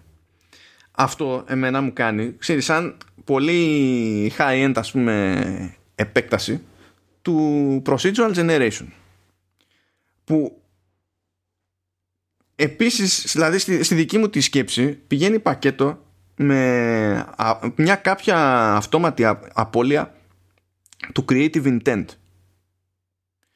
Ακόμα και στο παράδειγμα που ανέφερες τέλος πάντων, ότι θα σε πιάσει ότι είσαι ρε παιδί μου με κατεβασμένα μούτρα, είναι στραβή μέρα κτλ. Και, και θα αλλάξει τον καιρό και θα τον κάνει.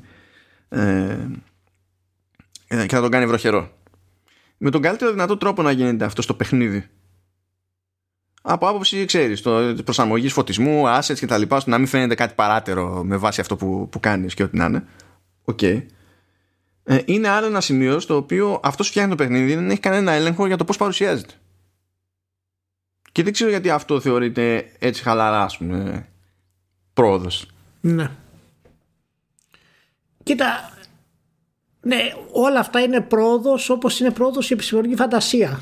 Δηλαδή, παραδείγματος χάρη, σαν να λέμε, μακάρι να είχαμε warp speed και να πηγαίναμε από το ένα σημείο στο άλλο. Ναι, OK. Okay, αλλά κανείς δεν ξέρει πώς θα αλλάξει την κοινωνία μας το warp speed. Λέμε ότι θα είναι ωραίο να το έχουμε. Άμα το έχουμε όμως, μπορεί να καταστραφούν τα πάντα. Μπορεί να αλλάξουν όλες οι δομές της κοινωνίας μας. Αν μπορούμε να πάμε κάπου αλλού και να ταξιδεύουμε κάπου αλλού με, αυτό το, με αυτή τη ταχύτητα. Δηλαδή, Γι' αυτό πρέπει να είμαστε πολύ προσεκτικοί όταν λέμε τέτοια πράγματα. Και μάλιστα, τώρα που το είπες αυτό ότι δεν θα έχει ουσία έλεγχο και ο, και ο δημιουργός, είναι. Ταιριάζει και με το κλασικότερο παράδειγμα το οποίο αναφέρεται μέσα, ότι κάποιος παίκτης μπορεί να βαριέται. Έτσι. Αυτό το μήνυμα να περνάει στο παιχνίδι πολύ εύκολα και το παιχνίδι να του δημιουργεί το παμίνι. Επιτόπου. Αλλά πολύ στοχευμένα. Πώς αυτός ο παίκτης θα σταματήσει να παίζει τότε; Θα πρέπει στην ουσία να καταρρεύσει πάνω στο καναπέ για να σταματήσει. Γιατί όταν συνέχεια παίρνεις ευχαρίστηση, όταν συνέχεια παίρνεις δοπαμίνη, συνέχεια θες να την έχεις. Είναι, είναι σαν ναρκωτικό αυτό το πράγμα. Μέχρι να διαλυθείς, δεν μπορείς να παίξεις άλλο. Δεν ξέρω, τέλος πάντων. Ε, και άλλο food for thought σήμερα, τι έγινε; ναι, γι' αυτό λέω ότι δεν, δεν είχα υπολογίσει ότι θα ξεκινάγαμε έτσι πάνω γιατί είχα υπολογίσει ότι θα καταλήγαμε κάπως. ε, ναι, ωραία, OK. Okay. Ε, να το ελαφρύνουμε λίγο. Λίγο όμως, ε. Για ελαφρυνέτο να το ξαναφορτώσω εγώ μετά. Ε, τι έγινε, πήραμε καμιά μετοχή; ε, δεν πήρα μετοχές. Ε, Δυστυχώς δεν ξέρω από αυτά. Έπρεπε να πάρω. Αλλά δεν πήρα. Και κάποιος το είπε στο, στο facebook είδε ένα σχόλιο ξαναέβαλα λέει το The Big Short και κατάλαβα τα πάντα την έχω δει την ταινία 400 φορές έτσι δηλαδή και ό, τη, τη, γενική ιδέα την καταλαβαίνω ε, αλλά το τι συμβαίνει δεν έχω ιδέα τώρα που διάβασα λίγο κάποια πράγματα θα την ξαναβάλω να δω γενικά είναι πολύ παρανοϊκό όλο αυτό. Πολύ παρανοϊκό. Και τυχαίνει ναι. να άπτεται του gaming και να καλύπτεται τέλος πάντων στα gaming media ακριβώς επειδή ξεκίνησε με το GameStop. Δεν έχει σταματήσει το GameStop. Έχουν ναι. δώσει πόνο με τις μετοχές της AMC που είναι και συνδρομητική υπηρεσία και αλυσίδα κινηματογράφων και παραγωγός και ό,τι θέλετε. Έχουν πάρει σειρά στα. Ε, τα cryptocurrencies και δίνουν πόνο και έχει αυτό έχει ξεκινήσει τελείως άσχετα. Δεν υπήρχε δηλαδή εξ αρχής κάποιο συγκεκριμένο πλάνο. Ήταν λίγο περίπου έτυχε, έκανε snowball και τώρα είναι ένα φαινόμενο από, από μόνο του ας πούμε. Και έχει ξεκινήσει ένας φοβερός χαμός που ακριβώς επειδή έχει μπλέξει με το GameStop βάζει και τους gamers σε μια πολύ κουφή συζήτηση επειδή τέλος πάντων τώρα έγινε, έχει, με αυτό που το πράγμα που έχει γίνει, με το ότι τεχνητά στην ουσία έχει ανέβει η τιμή της μετοχής του GameStop, ε, έχει γίνει ζημιά σε hedge funds που υποτίθεται ότι είχαν ποντάρει στο ότι θα καταποντιστεί η, η, η τιμή της μετοχής. Και είναι η φάση ότι καλά τους κάνανε που είναι οι κλέφτες ξέρω εγώ στα hedge funds και αυτοί θεωρούνται ότι είναι και καλά ε, θεσμοθετημένοι επενδυτές, ενώ εμείς είμαστε μικροεπενδυτές και μας έχουν στη, του κλώτσου και του μπάτσου και θα τους δείξουμε εμείς. Και να ξεκίνησε η επανάστα. Αυτές είναι οι επαναστάσεις στην Αμερική, δεν ξέρω αν το έχετε υποψιαστεί. Ε, και έχει ξεκινήσει μια συζήτηση που είναι, θέτει το ζήτημα ρε παιδί μου ταξικό. Και εμείς χρησιμοποιούμε τα. Το Λαουτζίκος χρησιμοποιεί τα εργαλεία του συστήματος για να βλάψει το σύστημα. Και δεν ξέρω, δεν ξέρω ποιος είναι λαουτζίκος και ποιος είναι μικροεπενδυτής που έχει ποντάρει ε, με ποσό της προκοπής σε GameStop και έχει κερδίσει εκατομμύρια αυτές τις μέρες; Δεν ξέρω. Αλλά αυτό που με σκοτώνει πάνω απ' όλα είναι ότι μιλάμε για το. για ένα σύστημα από πονταρίσματα στην ουσία, ειδικά αν μιλάμε για τα fans με το short selling, ας πούμε. Και αντί να μας κάνει εντύπωση το πόσο παράλογο είναι αυτό, δηλαδή είναι, είναι 100.000 φορές χειρότερο να συμβαίνει αυτό από το να έχουμε loot box παντού. Που και δεν μας ενδιαφέρει αυτό, μας ενδιαφέρει το ότι ο, απο, οι από εδώ τη λένε στου από εκεί. Φυσικά δεν μας ενδιαφέρει τι θα πάθει στο τέλο στο GameStop, έτσι. Άσχετα με το ότι τραβάει τόσο καιρό. Και μου αρέσει και αυτή η φαντασία ότι λέει είναι hedge funds, είναι τόσα λεφτά ξέρω εγώ και είναι κομπιναδόροι κατ' επάγγελμα κτλ. Ναι, τα λεφτά αυτά δεν είναι από την τσέπη τους.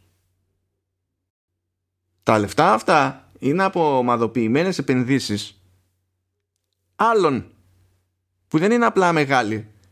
Ε, είναι συνταξιοδοτικά προγράμματα ιδιωτών. Είναι διάφορα υπάρχουν και από εκεί όλο αυτό επηρεάζει και μικρό λαουτζίκο. Απλά δεν φαίνεται γιατί δεν είναι μπροστάρις. Γενικά για να πούμε, ε, τα είπες ωραία, να προσθέσω ότι γενικά το shorting, αυτά που δεν είμαι ειδικός εννοείται, έτσι, αλλά το shorting γενικότερα ε, ναι μεν βλάπτει τις εταιρείες οι οποίες έχουν προσπαθήσει να μπουν μέσα έτσι και δεν τους βγει αλλά συνήθως αυτές έχουν παρασύρει μαζί τους ε, μικρομεσαίους επενδυτές και σίγουρα πονάει και θα πονέσει πολύ κόσμο αυτό το πράγμα πέρα από αυτούς που το γυρίσαν ανάποδα. Προς το παρόν πονάει το hedge fund. Και να πούμε κάτι ότι καταλαβαίνω το, τον κόσμο ο, προσπαθεί να το πάρει ταξικά ή προσπαθεί να το πάρει επαναστατικά το καταλαβαίνω σαν αντίδραση. Είναι δηλαδή η, η αντανακλαστική αντίδραση ενός ανθρώπου οι οποίοι δεν καταλαβαίνουν ακριβώς ορισμένα πράγματα μέσα στην κοινωνία πώς λειτουργούν και είναι φυσιολογικό γιατί οι κοινωνίες είναι πολύπλοκες. Και είναι σαν να βλέπεις, ας πούμε, στο, στο Facebook το ελληνικό ότι να λέει ο άλλος εντάξει, εγώ παιδιά δεν πλήρωσα ούτε μία κλίση γιατί με κλέβει το κράτος. Είναι, είναι αυτή η λογική. Οπότε από αυτή τη λογική δεν μπορείς να βγάλεις συζήτηση, μάλλον. Δεν μπορείς να, να αναπτύξεις επιχείρημα στον άλλο και να του πεις ότι κοιτά, δεις, ε, δεν ισχύει αυτό που λες, γιατί άμα δεν πληρώσεις θα γίνει αυτό, θα γίνει αυτό, θα γίνει αυτό, θα υπάρξει ντόμινο. Σου λέει, Εμένα με κλέβουν, άρα κλέβω κι εγώ. Π.χ. Οπότε από αυτήν την άποψη το καταλαβαίνω ότι είναι ταξικό το θέμα για κάποιους. Δεν λέω ότι είναι σωστό και δεν ισχύει. Απλά καταλαβαίνω ότι ξέρεις, δεν έχουν άλλο τρόπο να το εκλάβουν, να το αντιδράσουν αυτό το πράγμα. Και είναι και τ' άλλο. Αυτοί που ανεβάζουν την τιμή με τις μαζικές αγορές που κάνανε έτσι, χώρια το ότι έχουν δημιουργήσει άλλα προβλήματα σε πλατφόρμες και, και, και, και αναγκαστικά θα ξεκινήσουν και, και ε, έρευνες από τις συνδυστικές αρχές γιατί όταν έχεις τέτοιες απότομες μεταπτώσεις ε, τι περιμένεις να γίνει, θα γίνει κάτι τέτοιο. Αλλά anyway, ακόμα και αυτοί που ε, αρχίζουν και ανεβάζουν την τιμή και ακούγεται ρε παιδί μου ότι ξέρεις βγαίνει, ε, βγαίνει φράγκο με μετοχές GameStop. Αργά ή γρήγορα μπαίνουν στη διαδικασία στο, και στο τρυπάκι και αγοράζουν και άνθρωποι που δεν έχουν παρακολουθήσει ακριβώς τι σημαίνει όλο αυτό το πράγμα γιατί φαντάζονται ότι θα βγάλουν και αυτοί κάτι ψηλό. Και αυτοί είναι οι πρώτοι που την πληρώνουν μετά. Και δεν είναι καν από τη μεριά των fans. Είναι από τη μεριά αυτών που υποτίθεται ότι κάνουν την επανάστασή τους. Ε, η ηθική ευχαρίστηση υπάρχει. Ε, ότι το hedge fund χάνει, νομίζω το απόγευμα είχα διαβάσει, ήταν, ήταν στα 13 δις όπου αναγκάστηκε να ξαναγοράσει τις μετοχές στην ουσία ώστε να μπορέσει να σταματήσει τη, την άνοδο της τιμής. Ε, η ηθική ευχαρίστηση είναι εκεί και φυσικά για μένα είναι καλοδεχούμενη. Αλλά μην μπερδεύουμε το τι σημαίνει αυτό κοινωνικά, το τι σημαίνει νομικά, το τι σημαίνει ηθικά για μια κοινωνία. Είναι, είναι, διαφορετικά πράγματα. Δεν χρειάζεται να μπερδεύουμε όλα αυτά τα πράγματα, παιδιά. Δεν χρειάζεται να μπερδεύουμε. Είναι άλλο το ένα, άλλο το άλλο. Ε, το θέμα είναι το GameStop δεν το βλέπω ούτως ή άλλως να γλιτώνει οτιδήποτε μάλλον σε κάποιο βαθμό. Μα ε, και δεν ξέρω γενικά το που θα, πού θα σταματήσει όλη αυτή η κατάσταση; Δηλαδή, ξέρουμε πού θα σταματήσει, απλά δεδομένου του πού θα σταματήσει, ε, χαίρομαι που τουλάχιστον ένα hedge fund που είχε την διάθεση να εκμεταλλευτεί αυτή την κατάσταση έτσι, του γύρισε boomerang.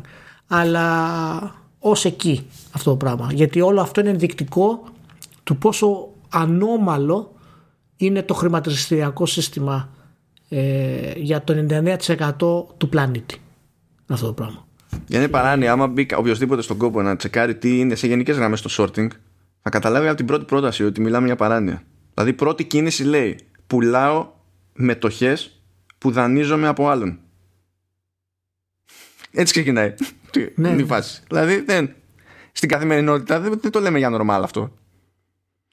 Πουλάω αυτό που δανείστηκα από τον άλλον είναι δυστυχώς ε, μεγάλο πρόβλημα. Και μια που λέμε για, για sorting, μάλλον, να σου κάνω έτσι μια, έτσι μια παραπλήσια ε, σχισμή ναι. και να βάλω μέσα τη Sony. Η Sony να κάνει, να κάνει sorting στο control.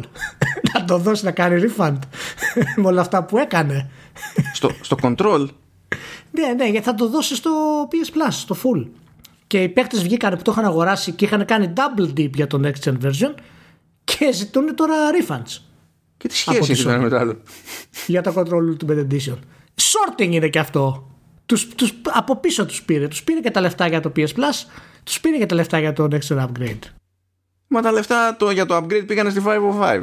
Και η 505 τα ξα, ξαναπήρε από τη Sony, δεν τα ξαναπήρε από τους. Τέλος πάντων. Ε, ναι, αλλά στις πλάτες των παιχτών το έγινε αυτό. Ε, καλά τώρα. Που, που κάνανε double tip. Και τώρα το δίνουν και δωρεάν. Όξο. Κακό sorting. Κακό sorting κι αυτό. Πάντως, θέλω να πω έτσι, ότι βγήκε ο Elon Musk ε, έκανε ένα tweet και είπε ότι του αρέσει πάρα πολύ η συνδική του Cyberpunk. Μπράβο. Και επειδή το είπε αυτό ο Elon Musk, ανέβηκε η μετοχή της CD Projekt 19%. Άμα ξαναέρθει άνθρωπος και μου πει να ορίστε, έχει πέσει η αξία της εταιρείας και την τιμωρεί ο κόσμος για τα προβλήματα που έχει στο λανσάρισμα κτλ θα, θα φάει γροθιά κατευθείαν. Κατευθείαν όμως θα φάει γροθιά. Ναι, και άμα ναι, ρωτήσει γιατί, θα φάει δεύτερη. Ε, πραγματικά το Cyberpunk θα είναι σταθμός για το πόσο χαμηλά έχουμε πέσει ως gamers και το πόσο χαμηλά μπορεί να πέσουν εταιρείες. Είναι ο ταυτόχρονος σταθμός ειδική των εταιρεών, για να είμαι συγκεκριμένος. Είναι ο ταυτόχρονος σταθμός και των δύο αυτό το πράγμα. Και σε ένα χρόνο θα είναι τα καλύτερα παιχνίδια των εποχών. Στάνταρ. Τέλος πάντων. Είναι παράνοια πάνω. Είναι χρηματιστήριο. Τελείωσε. Είναι, είναι, είναι, είναι, είναι παράνοια. Μπορεί να, να ακούγεται λίγο βαρετή η φάση, αλλά αν θυμάστε, ειδικά σε vertical, μας, έχουμε πιάσει πολλές φορές το θέμα το τι επιρροή έχουν οι χρηματαγορές στις διάφορες μαλακίες που βλέπουμε και γίνονται. Και δεν το συζητάμε αρκετά συχνά στα, στα gaming media που είναι λογικό, δεν, το, δεν, είναι, δεν είναι περίεργο. Αλλά αυτό δεν σημαίνει ότι δεν παίζουν ρόλο αυτά τα πράγματα. Γι' αυτό λέμε ότι αν βγάζει μια εταιρεία μια ανακοίνωση και λέει κάτι που φαίνεται πολύ κουβό και τα λοιπά και δεν αναφέρεται σε εμάς, απλά νομίζετε ότι αναφέρεται σε εμάς, παίζουν άλλα από πίσω. Εγώ, Εδώ βγαίνει και project θα... και βγάζει. Ναι, ε, ναι. Έβγαλε, δεν θυμάμαι σε ποια ανακοίνωση ήταν που διάβασα τελευταία και έχει σημείωση από κάτω και λέει: Κοιτάξτε να δείτε. Αυτή η ανακοίνωση γράφτηκε πρωτοτύπως στα αγγλικά.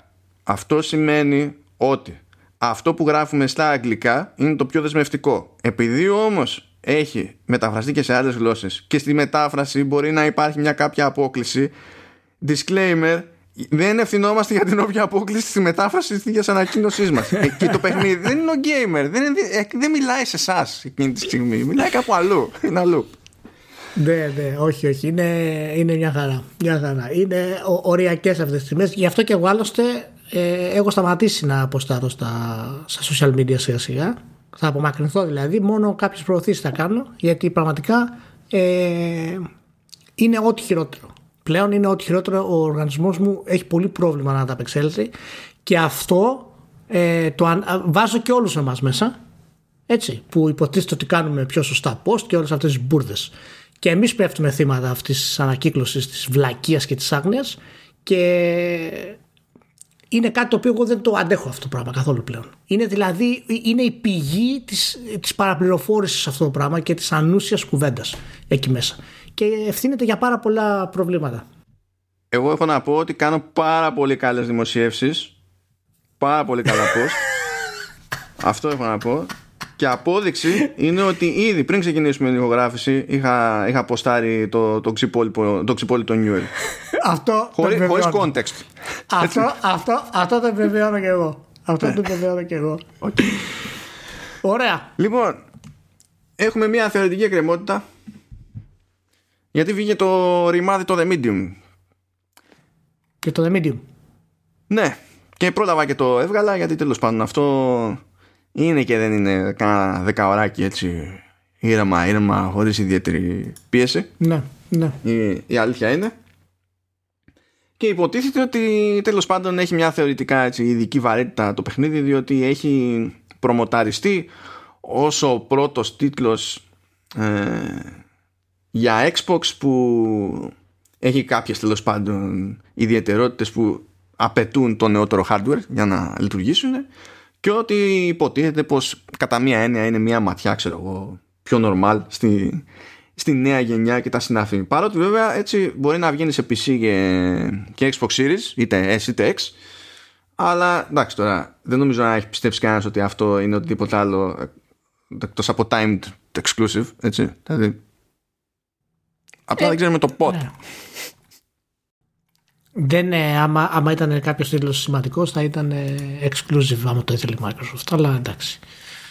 Μα δεν νομίζω ότι συμφέρει και την Bloomberg έτσι κι αλλιώς. Δηλαδή τώρα ναι, και για αυτή τη χρονική αποκλειστικότητα προφανώς έχει πάρει χρηματική στήριξη, αλλά γιατί να μην το πουλήσει μετά και στο PlayStation. Σιγά. Okay. Δεν υπάρχει κανένα πρόβλημα. Και καλά έκανε η, η εταιρεία. Ναι, με. καλά έκανε. Πώς, ε, ε, φίλε Ηλία, το The Medium είχε ανακοινωθεί το 2012 για Wii U. Το 2012. Ήταν εποχές που το Wii U θα, θα έφερε την αλλαγή. ναι. Είχε βγει και τρέιλερ. Αλήθεια, δεν, δεν, δεν τρολάρω. Ναι, Για να καταλάβεις, όχι, όχι, το... πόσο κουφό, να καταλάβετε γενικά πόσο κουφό είναι αυτό. Το 2012 η Bloomberg δεν είχε προλάβει να βγάλει, να βγάλει άλλο παιχνίδι horror και η Bloomberg έχει γίνει τα τελευταία χρόνια γνωστή ως outfit που δίνει πόνο σε horror. Αλλά ναι, τέλος πάντων. Ένα τρέιλερ είχε βγάλει εκεί πέρα. Είχε στείλει λίγες σε δημοσιογράφους κάτι κάρτ ποστάλ εκεί για, για πρόμο. Τι να, δεν, δεν ξέρω πρώτο σχολείο αυτό. Τέλος πάντων, μετά εξαφανίστηκε το, το παιχνίδι γιατί συνειδητοποίησανε αφού το ανακοινώσανε και αφού φτιάξαν το τρέιλερ, συνειδητοποίησαν ότι δεν υπήρχε περίπτωση να τρέξει σε κανένα hardware της εποχής. μιλάμε, μιλάμε, μιλάμε για pre-production πρώτο επίπεδο. Εντάξει, εντάξει. Κάνανε γαργάρα, αλλά τουλάχιστον ξέρεις. Την πατήσανε. Την κάνανε μετά από το πρώτο τρέιλερ. Δεν βγάλανε 5-6. Λες εντάξει. Απλά φως φανάρι ότι το. ήταν βεληνικού Πολωνίας το pre-production. Εντάξει. Ναι, δηλαδή, δεν, δεν το έχω παίξει ακόμα. Θα το παίξω όμως γιατί με ενδιαφέρει να δω τα καλά του στοιχεία που έχω ακούσει για μια συγκεκριμένη κινηματογραφικότητα. Ε, ασχολούμαι με το Hitman αυτές τις μέρες, που θα μιλήσουμε για την άλλη εβδομάδα, θέλω να πω κάποια πράγματα. Okay. Αλλά ε, πώς, πώς σου φάνηκε γενικά; Η, η, αλήθεια είναι ότι δεν με έχει εντυπωσιάσει από αυτά που έχω δει ήταν και κάποια εκτεταμένα ε, reviews ε, ούτε από θέμα μηχανισμών με έχει εντυπωσιάσει και δεν κατάλαβα αν όντως υπάρχει κάποιο ιδιαίτερο νόημα πέρα από το storytelling για την εναλλαγή των δύο πραγματικότητων ε, ναι αλλά η χρήση του μηχανισμού Πρώτα απ' όλα, τέλος πάντων, θα το πιάσω έτσι λίγο πιο από την αρχή. Ε, να πούμε ότι το The Medium υποτίθεται ότι είναι ένα, ας το πούμε έτσι, πιο πολύ μεταφυσικό thriller θα το, θα το έλεγα. Η πρωταγωνίστρια προφανώς και είναι, και είναι medium. Προφανώς και έχει μια σύνδεση τέλος πάντων με δύο διαφορετικούς κόσμους. Είναι ο πραγματικός και το λεγόμενο spirit world κτλ. Και, και υποτίθεται ότι ε, προκύπτει κάπου ένα τυράκι, αρχίζει να ψάχνει κάποια πράγματα, ε, και το, το ένα φαίνεται άλλο. Ε, από τα πιο καλά στοιχεία που δεν έχουν να κάνουν ούτε με gameplay ούτε με τίποτα του, του παιχνιδιού νομίζω ότι είναι το, το setting διότι όλο το παιχνίδι λαμβάνει χώρα στη, στην Πολωνία στα τέλη της δεκαετίας του 90 σε μία τοποθεσία στην ουσία η οποία είναι υπαρκτή τοποθεσία.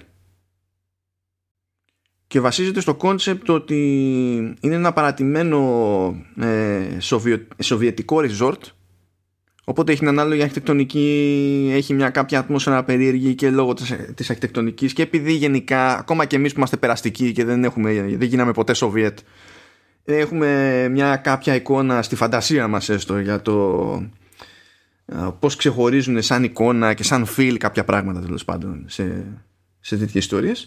Και το μπλέκει με κάποια άλλα στοιχεία από ε, δύσκολες στιγμές της Πολωνίας όπως ήταν ε, ε, στην ουσία το κυνήγι των, των Εβραίων από τους, από τους Ναζί ε, κάποιες τέλος πάντων σφαγές που είχαν προκύψει ομαδικές και κάποια πράγματα τέτοια και γίνονται ας το πούμε ρε παιδί μου ότι γιώνεται λίγο ως ως εμπειρία και ξέρεις ότι έχει μια κάποια βάση πιο πραγματική ακόμη και αν δεν πηγαίνει να στοχεύσει σε πολύ συγκεκριμένα γεγονότα. Ε, φαντάζομαι, ότι, φαντάζομαι ότι δεν παίρνει κάποια ιδιαίτερη θέση να αναλύσει το θέμα αλλά το χρησιμοποιεί τουλάχιστον με σεβασμό σαν βάση γενικά να δώσει μια ατμόσφαιρα στην όλη κατάσταση. Ναι, κοίτα, ε, χρησιμοποιεί κάποια από αυτά τα γεγονότα και ως βάση για χαρακτήρες με τους οποίους έχεις σε επαφή ή έρχεσαι σε, ή, είσαι αντιμέτωπος ως χαρακτήρας εσύ ως πρωταγωνιστής. Ε, και η αλήθεια είναι ότι δεν παίρνει κάποια πολύ συγκεκριμένη θέση αλλά φτάνοντας και μέχρι τέλος το παιχνίδι δεν νομίζω ότι αυτό είναι κάποιο είδους cop-out. Έχουν κάνει την επιλογή το, ε, το, το story να μην έχει κάποιο ωραίο και καθαρό κλείσιμο και να αφήσει πράγματα open for debate και όχι από τύχη. Δηλαδή το, έχει, φαίνεται ότι γίνει πίτιδες αυτό το πράγμα. Αυτό είναι από τα καλά της, της υπόθεσης. Ναι. Διότι εντάξει μπορεί τα story bits να μην έρχονται κατ' εμέ με τον καλύτερο δυνατό ρυθμό. Δηλαδή κάποια πράγματα τα παίρνεις χαμπάρι πιο νωρίς από ό,τι πρέπει και όχι επειδή είσαι εσύ κάποιος, ε, ε, κάποια ιδιοφυΐα αλλά τηλεγραφούνται λίγο, ας το πούμε, λάθος. λίγο. Όχι πολύ, αλλά ναι. Ναι, ε, βέβαια δεν είναι κακό να το τηλεγραφείς κάτι αν έχει impact και τα λοιπά, αλλά φαντάζομαι είναι πολύ εμφανές το συγκεκριμένο συγκεκριμένες τηλεγραφήσεις. Ε, δεν είναι, ε. δεν είναι και μία φορά εντωμεταξύ. Η αλήθεια είναι ότι το, σου χτίζει λίγο το, το μυστήριο ώστε να, να το τρως απλά λίγο, ε, στην ουσία ψηλο λίγο πριν γίνει η αποκάλυψη όντως. Ε, καθώς μαζεύει στοιχεία από έγγραφα που πετυχαίνεις μπροστά σου και κάποια ε, έκος τέλος πάντων που είναι ας το πούμε ακούς συζητήσεις ή βλέπεις κάποια στιγμιότυπα του παρελθόντος και τέτοια ε, λίγο πριν ξέρεις το reveal σου δίνουν αυτά που χρειάζεται για να καταλάβεις που πάει το πράγμα. Εκεί δηλαδή λίγο με το να αν άλλαζε τη σειρά κάποιων πραγμάτων ας πούμε σε τέτοιου είδους έγγραφα που πετυχαίνεις και τέτοια νομίζω ότι θα τη σκαπουλάριζε πιο εύκολα. Ε, θα κινηθώ σιγά σιγά προς το, τα θέματα που άνοιξες. Η αλήθεια είναι ότι καλλιτεχνικά είναι πάρα πολύ καλό. Σκηνοθετικά επίσης είναι πάρα πολύ καλό. Είναι third person. Η κάμερα είναι στατικο δυναμική ανάλογα με την περίσταση. Ναι. ποτέ δεν είναι free έχει μια, ε, ε, έχει μια σύνδεση μεταξύ Resident Evil και free flowing ας πούμε third person παραδείγματος χάρη. Και είναι, είναι, είναι ενδιαφέρουσα αυτή η, η, η προοπτική το πώς χρησιμοποιεί δηλαδή. Είναι σίγουρα αλλαγή για την ίδια την Bloomberg που έχει περάσει χρόνια στο first person με, και με χώρο και τέτοια ενώ τώρα μπορεί να καδράρει τελείως αλλιώς τα, τα πράγματα. Ε, για, τώρα για το θέμα της διπλής πραγματικότητας που υποτίθεται ότι είναι και το κλου της υπόθεσης που καθιστά αδύνατο το να τρέξει το παιχνίδι ξέρω εγώ σε παλαιότερο hardware και τέτοια. Ε, αυτό το βλέπω παράλληλα δύο, τις δύο πραγματικότητες και η κίνηση που κάνω στη μία στην ουσία γίνεται mirror στην άλλη ε, δεν είναι κάτι το οποίο φοριέται πάρα πολύ στο παιχνίδι. Δηλαδή δεν το κάνει μέχρι δακρύων αυτό δημιουργεί ένα πρόβλημα επικοινωνιακό επειδή αυτό το έχει δείξει τόσο πολύ που μπορεί κάποιος να πιάσει το παιχνίδι και να δει ότι δεν είναι το ψωμοτήρι του παιχνιδιού. Ναι, αυτό είναι λίγο παραπλανητικό marketing βέβαια γιατί η ουσία του παιχνιδιού έχει, έχει περάσει ότι αυτή είναι. Ναι, ναι και αυτό, και αυτό δεν, δεν ισχύει. Δεν, δεν ισχύει αυτό το πράγμα. Ναι. Δεν είναι ότι είναι στη Χάς και στη Φέξ δύο φορές και εγώ στι 10 ώρες. Έτσι, αλλά όχι, δεν, όχι, είναι... αλλά δεν είναι η βάση του, ναι. του παιχνιδιού. Ε, ε, η αλήθεια είναι ότι το πρώτο πρώτο τρέιλερ που είχαν δείξει, το οποίο ήταν πολύ εντυπωσιακό, ε, τότε είχα τις υποψίες μου ότι ακριβώς επειδή είναι και τίτλος που βγαίνει τόσο νωρίς και από την ε, Blooper Team, ότι δεν θα χρησιμοποιήσει αυτό το μηχανισμό τόσο εκτεταμένα σε αυτό το πράγμα. Ή θα είναι ένα παιχνίδι 6 ώρες π.χ. για να το καταφέρει αυτό το πράγμα. Οπότε ήμουν λίγο προετοιμασμένος για αυτό που μου λες. Αν και δεν ξέρω τώρα. Θα μου πεις τώρα για το gameplay αν το χρησιμοποιεί για gameplay. Θα ήθελα να χρησιμοποιεί για gameplay όποτε το κάνει, τουλάχιστον. Όταν το χρησιμοποιεί είναι πάντα για gameplay. OK, okay, εντάξει, τότε αυτό είναι καλό. Ε, σκέψου, δηλαδή ένα παράδειγμα είναι ρε παιδί μου ότι προχωράς σε ένα χώρο έτσι και φτάνεις σε ένα σημείο το οποίο είναι άλλο πράγμα στον ένα κόσμο, άλλο πράγμα στον άλλο κόσμο και μπορείς στον ένα να είναι interactive, στον άλλο να μην είναι interactive. Ε, ή μπορεί να πρέπει να πας σε ένα σημείο στον ένα κόσμο για να κάνεις κάτι ώστε να μπορέσεις να κάνεις κάτι άλλο στο, στον άλλο κόσμο. Και σου δίνει και το περιθώριο να εστιάσεις πότε, ε, πότε στον ένα πότε στον άλλο όχι για τη δράση ε, αλλά για τέλος πάντων πιο πολύ για να επιδράσεις με κάποια αντικείμενα αλλά σου δίνει και το περιθώριο να κάνεις και καλά out of body experience όπου εκεί κόβεται ο έλεγχος από την πραγματικότητα πραγματικότητα και μπορείς να κινηθείς με μεγαλύτερη ελευθερία Χωρίς να πιάνει όλο το κάδρο βέβαια έτσι, εξακολουθείς και βλέπεις τη, την άλλη σου μορφή τέλος πάντων. Ε, στο, στο Spirit World. Και εκεί πέρα υπάρχει και μια κάποια πίεση γιατί σου λέει ότι δεν μπορείς να το κάνεις αυτό για μεγάλο χρονικό διάστημα, διότι στο τέλος παγιδεύεσαι εκεί. Και αυτό το κάνει όχι επειδή υπάρχει κάποιος τεχνικός προβληματισμός στο ζήτημα, αλλά επειδή σε αναγκάζει να κάνεις κάποια πράγματα που δεν έχουν να κάνουν με μάχες ή τέτοια, να τα κάνεις πιο πανικόβλητος. Γενικά το παιχνίδι δεν έχει μάχες. Ναι. Δηλαδή το πιο άξιο πράγμα που έχεις να κάνεις σε κάποια φάση είναι πάρει, το οποίο είναι απίστευτα εύκολο. Απλά περιμένεις δύο ή ένα κουμπί. Όλη η φάση είναι το story, η συγκέντρωση αντικειμένων, η περιβαλλοντολογική γρίφη, που και αυτή δεν είναι κάτι, κάτι περίεργο, ούτε ιδιαίτερα φιλόδοξη. Πάνε για το story και την ατμόσφαιρα. Υπάρχει όμως άλλη φάση στην οποία φαίνεται επίσης ότι κάτι δεν θα γινόταν χωρίς SSD ρε παιδί μου.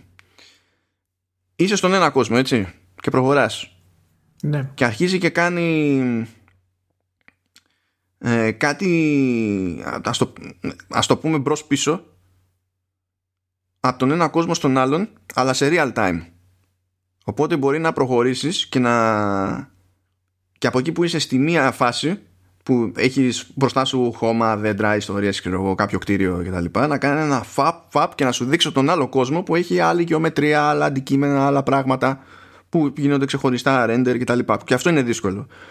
Είναι αρκετά δύσκολο ε, που αν σκεφτώ κάτι πιο κοντινό ας πούμε που γινόταν καθώς προχωρούσες κιόλας έτσι όχι σε cutscene κάτι τέτοιο κανονικά δηλαδή είναι real time το, το πράγμα έχεις τον έλεγχο ε, ε, μου θυμίζει το Quantum Break που το Quantum Break για να καταφέρει να σου δείξει ότι σε πραγματικό χρόνο αλλάζει ο περίγυρός σου, ο φωτισμός του, θέση σε, αντικείμενα ξέρω εγώ, η κατάσταση το, ε, του, του περίγυρου από άψη φθοράς ξέρω εγώ και τα λοιπά που στην, στην ουσία φορτώνει άλλα πράγματα και τα λοιπά.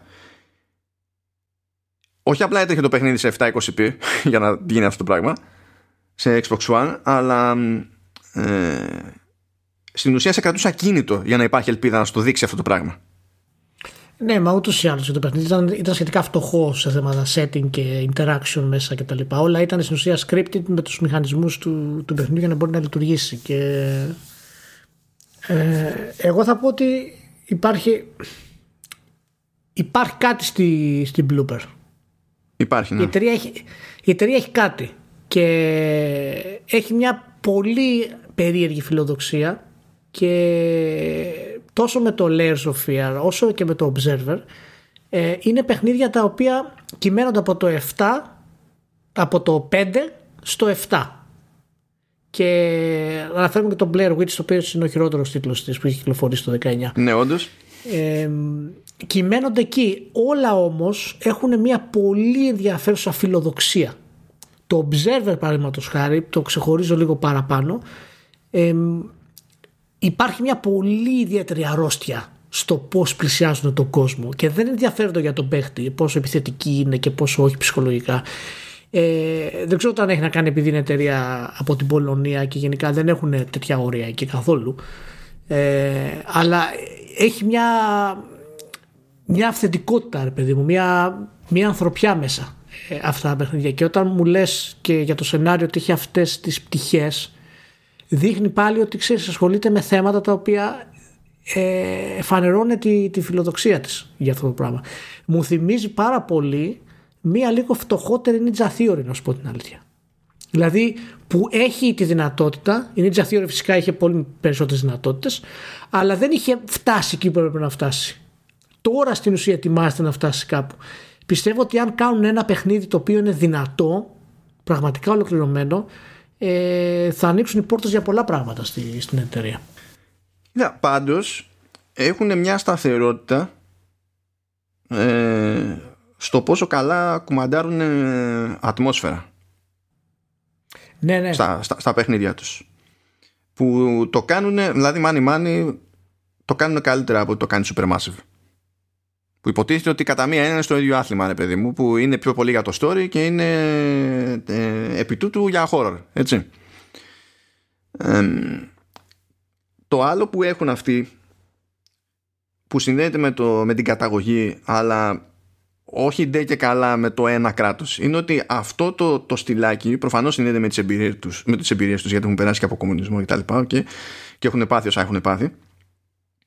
Αλλά είναι ένα πιο ευρωπαϊκό στυλ horror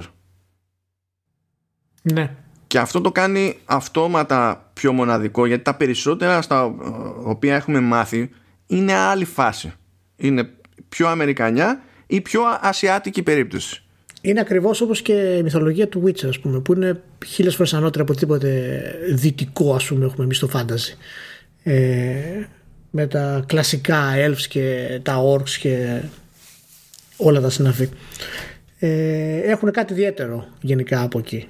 Οπότε πραγματικά πιστεύω ότι κάτι θα μας δώσει η Blooper σύντομα. Και είναι εταιρεία που δεν έχει. Δηλαδή δεν βάζει κεφάλι. Δεν σηκώνει κεφάλι, ε. Δηλαδή Όχι, δεν είναι πόνο, βγάζει μπαμ μπαμ. Ναι, το, το 14 βγάζει το Basement Crawl, το 15 βγάζει το Brawl, το 16 το Layers of Fear, το 17 το Observer, το 19 το Layers of Fear 2 και το Blair Witch και το 20 το Medium. Και έκανε remake και στο Observer, έτσι. ναι, και, και το Remix Observer. Δηλαδή μιλάμε στα τελευταία 6 χρόνια έχει βγάλει 1, 2, 3, 4, 5, 6, 7 παιχνίδια τα οποία τα τρία είναι τουλάχιστον double A ε, και ένα remake. Ένα remaster, με remaster τέλος πάντων. Το, το Observer δεν το έχω βγάλει. Ε, δεν ξέρω καν γιατί. Ε, μπορεί κάτι να έτυχε. Αλλά Layers of Fear και τα λοιπά που έχουν κάνει σε horror και τέτοια και Blair Witch τα έχω βγάλει.